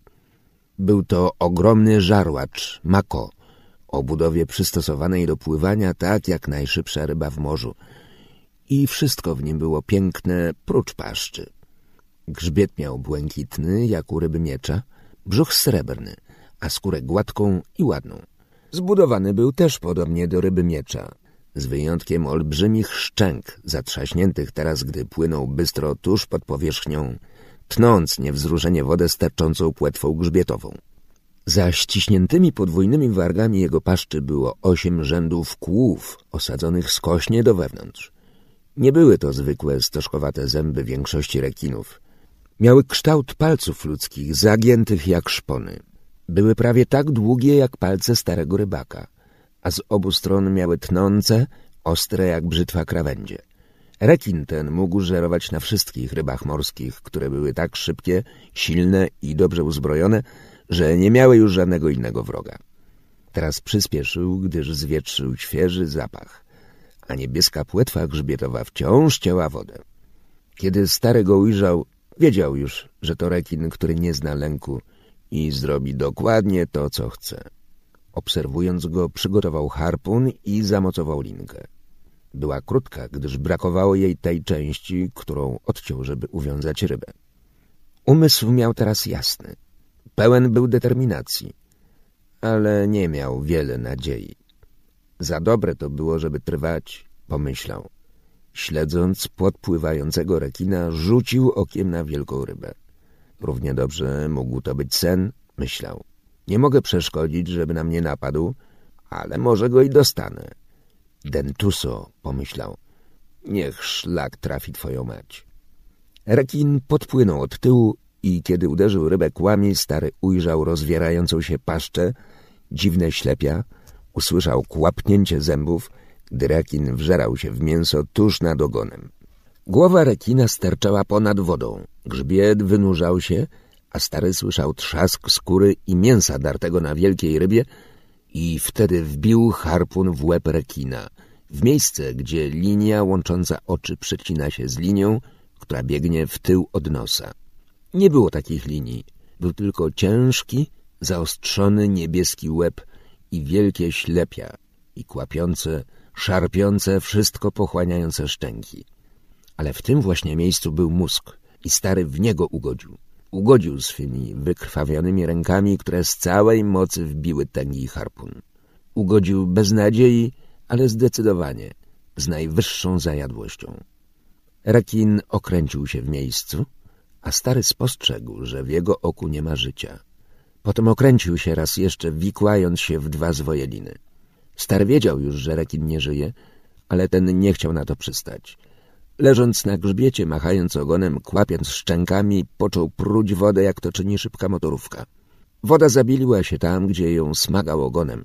Trzy czwarte ciała wynurzyło się nad nią wtedy linka napięła się, zadrgała i pękła. Przez krótką chwilę leżał spokojnie na powierzchni, a stary wpatrywał się w niego. Potem bardzo powoli rekin poszedł na dno. Wziął ze czterdzieści funtów, powiedział głośno stary. Zabrał mi także harpun i całą linkę, pomyślał. I teraz moja ryba znów krwawi, więc przejdą inne. Nie miał już chęci patrzeć na rybę, odkąd została okaleczona. Kiedy rekin rzucił się na nią, było to tak, jakby rzucił się na niego samego. Ale zabiłem rekina, który ugryzł moją rybę, pomyślał. To był największy dentuso, jakiego widziałem. A Bóg świadkiem, że widywałem duże. Za piękne było, żeby trwać, myślał. Wolałbym teraz, żeby to był sen. Wolałbym nigdy nie schwytać tej ryby i leżeć samotnie w łóżku na gazetach. Ale człowiek nie jest stworzony do klęski, powiedział. Człowieka można zniszczyć, ale nie pokonać. Żal mi jednak, że zabiłem tę rybę, pomyślał. Teraz nadchodzi zły czas, a ja nie mam nawet harpuna. Dentuso jest okrutny, zręczny, silny i rozumny. Ale ja byłem rozumniejszy od niego. Może zresztą i nie, zastanowił się. Może byłem tylko lepiej uzbrojony? Nie myśl, stary, powiedział na głos. Płyń po kursie i przyjmij to, co przyjdzie. Ale muszę myśleć, dumał, bo tylko to mi zostało. To i baseball. Ciekaw jestem, jakby się wielkiemu DiMaggio podobał ten mój cios w głowę. Nie było to nic nadzwyczajnego, każdy by to potrafił. Ale czy moje ręce były równie wielkim utrudnieniem, jak ta kostna ostroga? Nie mam pojęcia. Pięta nigdy mi nie dokuczała. Tylko raz jeden, kiedy płynąc trąciłem stopą płaszczkę kolącą, a ta mnie ukuła i sparaliżowała dolną część nogi i sprawiła nieznośny ból. Pomyśl o czymś wesołym, stary, powiedział. Teraz z każdą minutą jesteś bliżej domu. Lżej ci się płynie, bo ciągniesz o czterdzieści funtów mniej. Wiedział doskonale, jaki może być dalszy rozwój wypadków, kiedy dotrze do środka prądu, ale nie było już żadnej rady. I owszem, jest rada, rzekł głośno. Mogę przywiązać nóż do trzonka wiosła. Zrobił to, trzymając uchwyt steru pod pachą, a szot żagla pod stopą. No, powiedział, stary jestem, ale już nie bezbronny. Bryza deła teraz silnie, to też żeglował dobrze. Przyglądał się tylko przedniej części ryby i odzyskał trochę nadziei. Głupio jest nie mieć nadziei, rozmyślał. Poza tym to pewnie grzech. Nie myśl o grzechu. Dość teraz jest kłopotów i bez tego, a zresztą nie rozumiem się na tym. Nie rozumiem się na tym i nie jestem pewien, czy w to wierzę, myślał dalej. Może było grzechem zabijać rybę? Przypuszczam, że tak, chociaż zrobiłem to, żeby wyżyć i nakarmić wielu ludzi. A wreszcie wszystko jest grzechem, więc nie myśl o grzechu. Na to już o wiele za późno, a są ludzie, którym za to właśnie płacą. Niech oni myślą o grzechu. Urodziłem się, żeby być rybakiem, tak jak ryba urodziła się, żeby być rybą. Święty Pedro był rybakiem, a także ojciec wielkiego DiMaggio. Jednakże lubił zastanawiać się nad wszystkim, co go dotyczyło, a ponieważ nie było nic do czytania i nie miał radia, więc rozmyślał wiele i wciąż o grzechu. Nie zabiłeś tego Marlina tylko po to, żeby wyżyć i sprzedać go na mięso, myślał. Zabiłeś go z dumy i dlatego, że jesteś rybakiem. Kochałeś go, kiedy żył i kochałeś go potem. Jeżeli go kochasz, nie jest grzechem go zabić. Czy też jest jeszcze większym? Za dużo myślisz, stary, powiedział na głos. Ale przyjemnie ci było zabić Dentusa, pomyślał. Jada wyłącznie żywe ryby, tak jak ty. Nie jest jakimś padlinożercą, czy po prostu pływającym apetytem, jak niektóre rekiny. Jest piękny, szlachetny i nie zna strachu przed niczym. Zabiłem go w samoobronie, powiedział. I zabiłem dobrze. A zresztą, pomyślał, wszystko w jakiś sposób zabija wszystko inne. Łowienie ryb zabija mnie dokładnie tak samo, jak utrzymuje przy życiu. Ale chłopiec pomaga mi wyżyć. Nie powinienem zanadto się łudzić. Wychylił się przez burtę i urwał kawałek ryby z miejsca, gdzie nadgryzł ją rekin. Przeżył je i stwierdził, że jest dobrej jakości i smaczne. Było jędrne, soczyste, jak mięso zwierzęce, ale nie czerwone. Nie było łykowate i wiedział, że na targu przyniesie mu najwyższą cenę. Nie miał jednak sposobu, aby zapobiec rozchodzeniu się zapachów w wodzie i zdawał sobie sprawę, że zbliżają się ciężkie chwile. Bryza wiała ciągle. Przesunęła się nieco dalej na północo-wschód, a wiedział, iż jest to oznaka, że nie ustanie. Popatrzył przed siebie, ale nie mógł nigdzie dojrzeć żagli ani kadłuba czy dymu jakiegokolwiek statku. Widać było jedynie latające ryby, które wzbijały się spod dziobu i szybowały w obie strony i żółte płachty wodorostów zatokowych. Nie mógł nawet wypatrzeć żadnego ptaka. Płynął już od dwóch godzin, odpoczywając na rufie, czasami przeżuwając kawałek mięsa marlina i usiłując wytchnąć i nabrać sił, kiedy zobaczył pierwszego z pary rekinów. Aj! powiedział na głos. Niepodobna przetłumaczyć tego słowa. Być może jest ono po prostu dźwiękiem, jaki mógłby mimowolnie wydać człowiek, czując, że gwóźdź przenika mu przez dłoń i wbija się w drzewo. Galanos! rzekł głośno. Widział już drugą płetwę, która sunęła za pierwszą i rozpoznał płaskonose żarłacze po owych brunatnych, trójkątnych płetwach i zamiatających ruchach ogona. Zwietrzyły zapach i to je podnieciło a ogłupiałe od wielkiego głodu gubiły ślad w swej zajadłości i odnajdywały go znowu, ale zbliżały się ciągle. Stary uwiązał szot i zamocował ster. Następnie wziął wiosło z przytwierdzonym nożem. Podniósł je najostrożniej jak mógł, bo ręce buntowały mu się przeciwko bólowi. Potem rozwarł i zamknął lekko dłonie na trzonku, aby je rozluźnić. Zacisnął je mocno, ażeby zniosły ból i nie zadrżały i śledził zbliżające się rekiny. Widział teraz ich łby, szerokie, spłaszczone, spiczaste jak szpadle i biało zakończone, rozłożyste płetwy piersiowe. Były to ohydne, cuchnące rekiny żywiące się padliną, ale zarazem mordercy, a kiedy poczuły głód, potrafiły kąsać wiosło czy ster łodzi. To one odgryzały łapy żółwiom śpiącym na powierzchni morza, a jeśli były głodne, atakowały w wodzie człowieka, choćby nie pachniał rybią krwią czy rybimi wydzielinami. Aj! powiedział stary. Galanos. Chodźcie tu, Galanos. Nadeszły. Ale nie przypłynęły tak jak tamten mako. Jeden skręcił i zniknął pod łodzią, a stary wyczuł jej drganie, kiedy rekin szarpał i targał rybę. Drugi obserwował człowieka szparami swych żółtych oczu, po czym podpłynął szybko, rozwarłszy półkole szczęk, aby zadać cios rybie tam, gdzie była już nadgryziona. Na jego brunatnym łbie rysowała się wyraźnie linia biegnąca ku miejscu, gdzie mózg łączył się z kręgosłupem. I stary wbił uwiązany do wiosła nóż w to złączenie. Wyrwał go i wbił ponownie w żółte kocie ślepia rekina. Ten puścił rybę i osunął się w dół, przełykając wyrwany kęs w chwilę. Łodzią ciągle wstrząsały niszczące ciosy, jakie drugi rekin zadawał Marlinowi, więc stary poluzował szot, żeby odwróciła się burtą i wyniosła na wierzch rekina.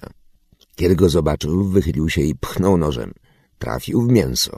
Skóra była twarda, napięta, więc ledwie zdołał wbić ostrze. Od tego ciosu zabolały go nie tylko ręce, ale i ramiona. Rekin zaraz wypłynął, wynurzając głowę i stary uderzył go w sam środek spłaszczonego łba, w chwili, gdy nos wychylił się z wody i oparł się na rybie. Stary wyrwał ostrze i znowu pchnął dokładnie w to samo miejsce. Rekin uczepił się ryby zatrzasnąwszy szczęki, więc stary dźgnął go w lewe oko. Rekin nadal nie puszczał. Nie, powiedział stary i wbił ostrze między kręgi a mózg. Był to już łatwy cios. Poczuł, że tkanka kostna się rozstępuje. Odwrócił wiosło i wepchnął jego pióro między szczęki rekina, żeby je rozewrzeć.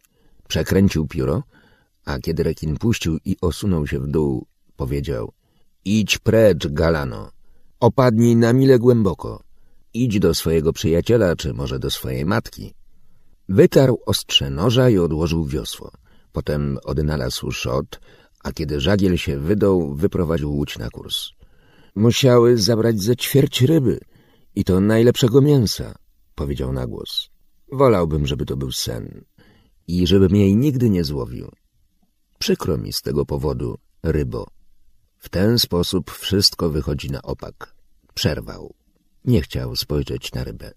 Wykrwawiona, obmywana falami, przypominała swą srebrzystością odwrotną stronę lustra, a pasy wciąż jeszcze były na niej widoczne. Nie powinienem był wypływać tak daleko, rybo, odezwał się stary, ani ze względu na ciebie, ani na siebie samego. Żałuję, rybo. No, powiedział do siebie, obejrzyj wiązadło noża i sprawdź, czy nie przecięte. A potem doprowadź ręce do ładu, bo przyjdzie jeszcze coś więcej. Chciałbym mieć osełkę do noża, rzekł, sprawdziwszy wiązadła na trzonku wiosła. Trzeba ją było zabrać ze sobą. Trzeba było zabrać wiele rzeczy, pomyślał. Ale ich nie zabrałeś, stary. Teraz nie czas myśleć o tym, czego nie masz. Myśl, co potrafisz zrobić tym, co jest. Dajesz mi wiele dobrych rad, powiedział głośno. Mam tego dosyć. Trzymając rumpel steru pod pachą, wymoczył w wodzie ręce, podczas gdy łódź sunęła naprzód. Bóg wie, ile wziął ten ostatni, powiedział. Ale łódź jest teraz o wiele lżejsza. Nie chciał myśleć o okaleczonym podbrzuszu ryby. Wiedział, że każde szarpnięcie się rekina oznaczało wyrwanie mięsa i że ryba pozostawiała teraz dla wszystkich żarłaczy ślad, szeroki jak gościniec na morzu. To była ryba, z której człowiek mógł się utrzymać przez całą zimę. Żałował. Ale nie myśl o tym. Odpocznij tylko i postaraj się doprowadzić ręce do porządku, żeby obronić to, co jeszcze z niej zostało. Zapach krwi z moich rąk nie ma teraz żadnego znaczenia przy całym tym zapachu, jaki jest w wodzie. Prócz tego nie bardzo krwawią. Nic ważnego nie jest tam przecięte. Krwawienie może zapobiec kurczom w lewej ręce. O czymże mogę teraz myśleć? Zastanawiał się. O niczym. Nie mogę o niczym myśleć i muszę czekać na te następne. Chciałbym, żeby to naprawdę był sen. Ale kto wie, mogło skończyć się dobrze. Następny rekin, który przypłynął, był pojedynczym płaskonosem. Przyszedł niby wieprz do koryta. Jeżeli by wieprz miał pysk tak szeroki, by można weń wsunąć głowę. Stary pozwolił mu zatopić zęby w rybę, a potem wbił mu w mózg nóż uwiązany do wiosła. Jednakże rekin zakotłował się, szarpnął w tył i ostrze noża pękło. Stary usiadł przy sterze. Nawet nie śledził ogromnego rekina zwolna opadającego pod wodę. Najpierw widocznego w swojej naturalnej wielkości, potem mniejszego, wreszcie maleńkiego. To zawsze fascynowało starego rybaka. Ale tym razem nawet nie patrzył. Mam teraz osenkę, powiedział, ale to się na nic nie przyda. Mam oba wiosła, rumpel i krótką pałkę. Już mnie pobiły, pomyślał. Jestem za stary, żeby zatłuc rekina na śmierć. Ale popróbuję tego, dopóki mam wiosła, pałkę i rumpel. Znowu zanurzył w wodzie ręce, aby je wymoczyć. Zbliżał się już wieczór, więc widział tylko niebo i morze. Na niebie wiatr był silniejszy niż dotąd i stary miał nadzieję niedługo ujrzeć ląd. Zmęczony jesteś, stary, rzekł. Zmęczony jesteś od środka. Rekiny zaatakowały go ponownie dopiero tuż przed zachodem słońca. Stary zobaczył brunatne płetwy sunące wzdłuż szerokiego śladu, który ryba musiała pozostawiać w wodzie. Nawet nie kluczyły za zapachem. Płynęły bok w bok prosto na łódź. Zamocował ster, uwiązał szot i sięgnął pod rufę po pałkę. Był to trzonek po złamanym wiośle spiłowany do mniej więcej dwóch i pół stopy długości. Mógł go skutecznie używać tylko jedną ręką ze względu na uchwyt, więc ujął go mocno w prawą, wypróbował na nim jej giętkość, śledząc zbliżające się rekiny. Obydwa były galanos. Muszę pozwolić pierwszemu, żeby się dobrze uczepił, a wtedy grzmotnę go w nos albo prosto w czubeku ba, pomyślał. Oba rekiny podsunęły się razem, a kiedy zobaczył, że bliższy rozwiera szczęki i zatapia kły w srebrzystym boku ryby, podniósł wysoko pałkę i spuścił ją ciężko z trzaskiem na szeroki łeb rekina. W chwili, gdy pałka spadła, wyczuł jego gumowatą masywność. Poczuł jednak również twardość kości, więc jeszcze raz trzasnął mocno w czubek nosa, kiedy rekin osuwał się z ryby. Drugi rekin przybliżył się, potem oddalił, a teraz znowu podpływał z rozwartym pyskiem. Stary dojrzał białe kawałki mięsa wymykające się z kątów paszczy w chwili, gdy rekin rzucił się na rybę i zacisnął na niej szczęki. Wziął zamach, trafił w głowę, a rekin tylko spojrzał na niego i wyrwał mięso. Zamachnął się znowu, kiedy rekin cofał się, żeby zdobycz przełknąć i uderzył w tę ciężką, gumowatą masywność. — Chodź no, Galano — powiedział. — Chodź jeszcze raz. Rekin powrócił jednym rzutem ciała i stary zadał cios w momencie, kiedy napastnik zwierał paszczę. Uderzył go tęgo, z tak wysoka, jak tylko zdołał wznieść pałkę. Tym razem wyczuł kość u nasady czaszki, więc grzmotnął powtórnie w to samo miejsce, gdy rekin powoli wydzierał mięso i zsuwał się z ryby. Stary patrzył, czy znowu nie wypłynął, ale rekiny nie pokazywały się nigdzie. Po chwili spostrzegł jednego z nich zataczającego koła na powierzchni. Płetwy drugiego nie widział. Nie mogłem się spodziewać, że je zatłukę, myślał.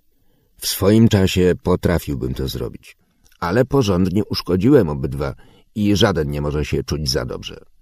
Gdybym mógł trzymać pałkę obiema rękami, byłbym zabił pierwszego z całą pewnością. Nawet teraz. Nie chciał spojrzeć na rybę. Wiedział, że jej połowy już nie ma. Słońce zaszło, kiedy toczył walkę z rekinami. Niedługo już będzie ciemno, powiedział. Wtedy powinienem zobaczyć łunę Hawany. Jeżeli jestem za daleko na wschód, to dojrzę światła którejś z tych nowych plaż. Chyba nie mogę być bardzo daleko w tej chwili, pomyślał. Mam nadzieję, że nikt się zanadto nie niepokoi. Tylko chłopiec może się niepokoić, rzecz jasna. Ale jestem pewien, że wierzy we mnie. Wielu starszych rybaków będzie się martwiło i wielu innych też. Mieszkam w zacnym mieście. Nie mógł już teraz przemawiać do ryby, gdyż była zbyt poharatana. A potem coś mu przyszło do głowy. Połowo ryby, powiedział. Rybo, którą byłaś. Żałuję, że wypłynąłem za daleko. To nas oboje wykończyło. Aleśmy razem ubili sporo rekinów, a uszkodzili wiele innych. Ile ich w życiu zabiłaś, stara? Nie darmo masz tę dzidę na głowie. Przyjemnie mu było rozmyślać o rybie i o tym, co mogłaby zrobić rekinowi, gdyby płynęła swobodnie. Powinienem był odrąbać ten jej miecz i nim walczyć, pomyślał. Tylko, że nie miałem toporka, a potem już i noża. Ale gdybym tak zrobił i uwiązał jej miecz do trzonka wiosła, cóż by to była za broń? Wtedy moglibyśmy razem bić się z nimi. Co teraz zrobisz, jeżeli przyjdą w nocy? Cóż możesz zrobić? Walczyć, odpowiedział. Będę z nimi walczyć, póki nie skonam. Ale teraz, w ciemności, kiedy nie było widać żadnej łuny czy świateł i tylko dął wiatr, a żagiel równo ciągnął, stary pomyślał, że może już nie żyje. Złożył dłonie i pomacał wewnętrzną ich stronę. Nie były już martwe. Mógł wywołać ból życia, po prostu rozwierając je i zamykając. Oparł się plecami o rufę i pojął, że nie umarł. Mówiły mu o tym ramiona. Mam do zmówienia te wszystkie modlitwy, które przyobiecałem, jeżeli złowię rybę. Przypomniał sobie. Ale jestem zanadto zmęczony, żeby odmawiać je teraz. Lepiej wezmę worek i okryję sobie ramiona. Leżał na rufie, sterował i wypatrywał na niebie łuny świateł. Mam jeszcze połowę ryby, pomyślał. Może mi się poszczęści dowieść tę przednią. Powinienem mieć szczęście. Nie, powiedział sobie, pogwałciłeś swoje szczęście, kiedy wypłynąłeś za daleko. Nie bądź głupi, powiedział na głos. Nie zasypiaj i steruj. Możesz jeszcze mieć dużo szczęścia. Chętnie bym kupił go trochę, gdyby było takie miejsce, gdzie je sprzedają, powiedział. A czym mógłbym za nie zapłacić? spytał samego siebie. Czy straconym harpunem, złamanym nożem i dwiema poharatanymi rękami?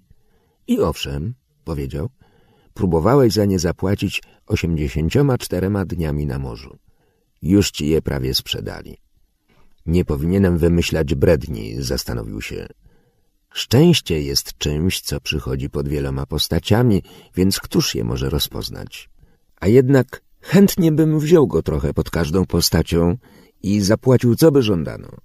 Chciałbym już widzieć tę łunę świateł, myślał. Za wielu rzeczy chcę, ale tego właśnie chcę w tej chwili. Spróbował usadowić się wygodniej przy sterze i po bólu poznał, że nie umarł. Odblask roziskrzonych świateł miasta zobaczył gdzieś około dziesiątej wieczorem. Z początku były dostrzegane tylko w tym stopniu, co światło na niebie przed wschodem księżyca. Potem widać je było wyraźnie nad oceanem, który teraz wzburzył się od wzrastającego wiatru. Stary kierował łódź prosto w ten blask i myślał, że już niedługo powinien natrafić na skraj prądu.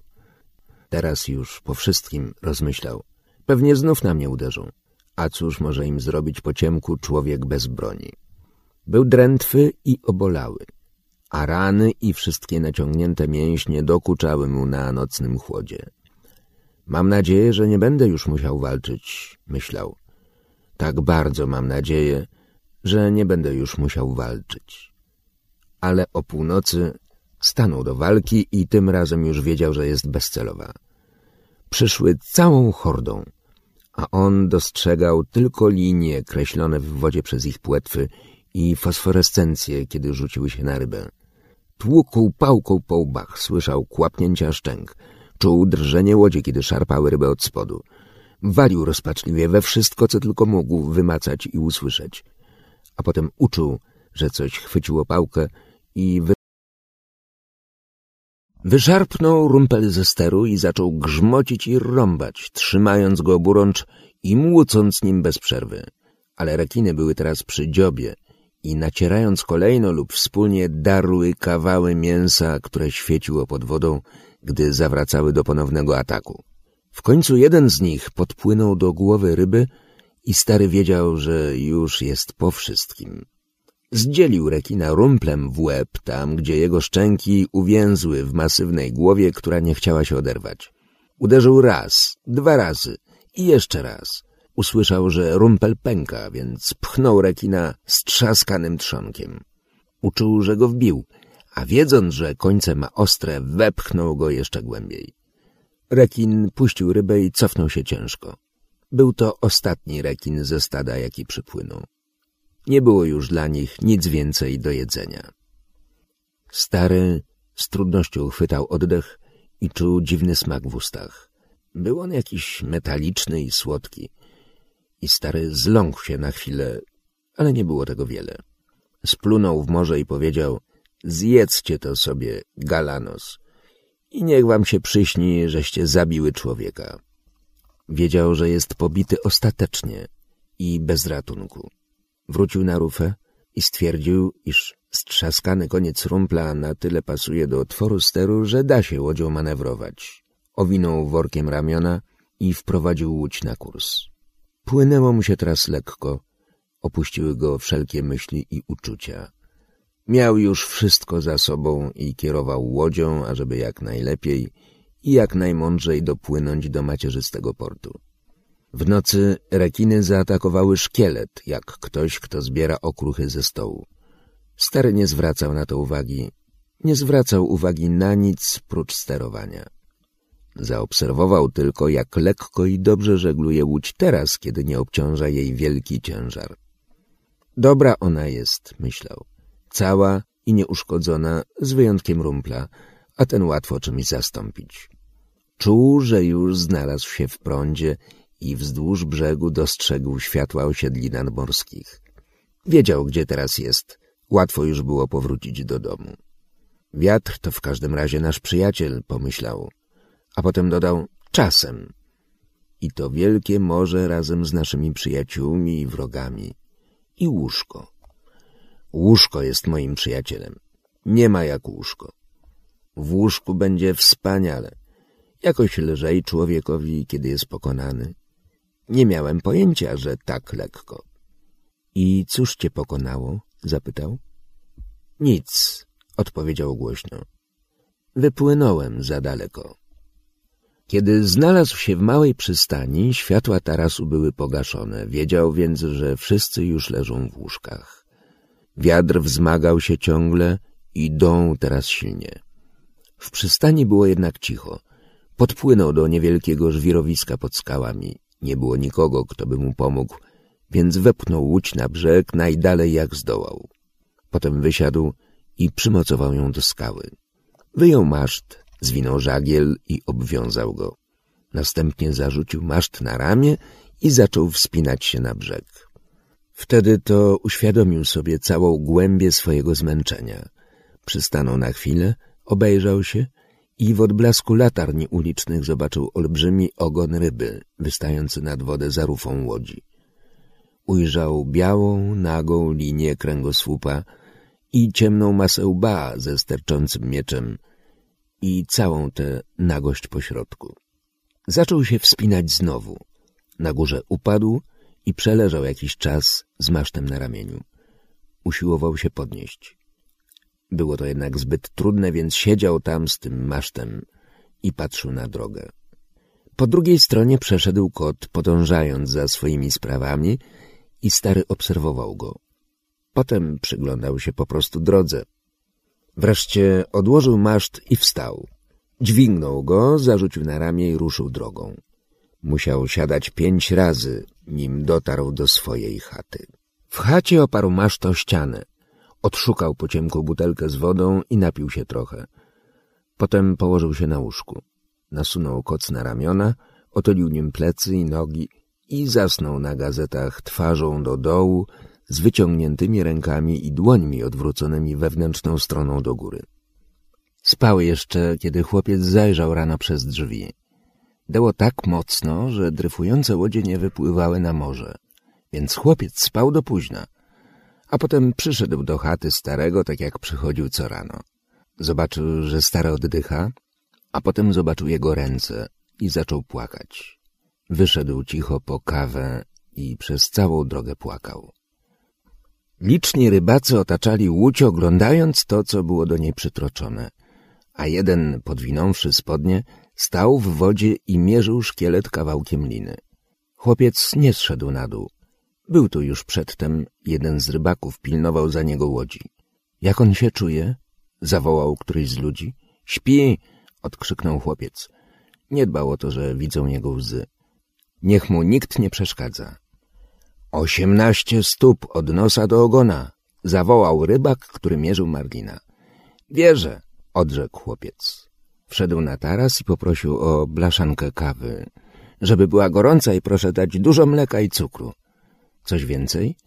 Nic, później zobaczę, co będzie mógł jeść. Cóż to była za ryba, powiedział właściciel kawiarni. Jeszcze nikt takiej nie widział. Ale i ty złowiłeś wczoraj dwie ładne. Do diabła z moimi rybami, odparł chłopiec i zaczął płakać znowu.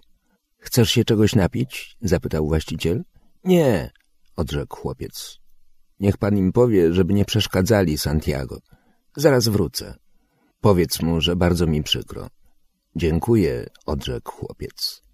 Zaniósł blaszankę gorącej kawy do chaty starego i został tam, póki ten się nie obudził. Raz wydawało się już, że stary się ocknął, ale znów zapadł w ciężki sen, więc chłopiec poszedł naprzeciwko pożyczyć trochę drewna, żeby podgrzać kawę. Wreszcie stary się obudził. — Nie wstawaj — powiedział chłopiec. — Wypij to. Nalał kawy do szklanki. Stary wziął ją i wypił. — Pobiły mnie, Manolo — powiedział. — Pobiły mnie zupełnie. — On cię nie pobił, ten Marlin.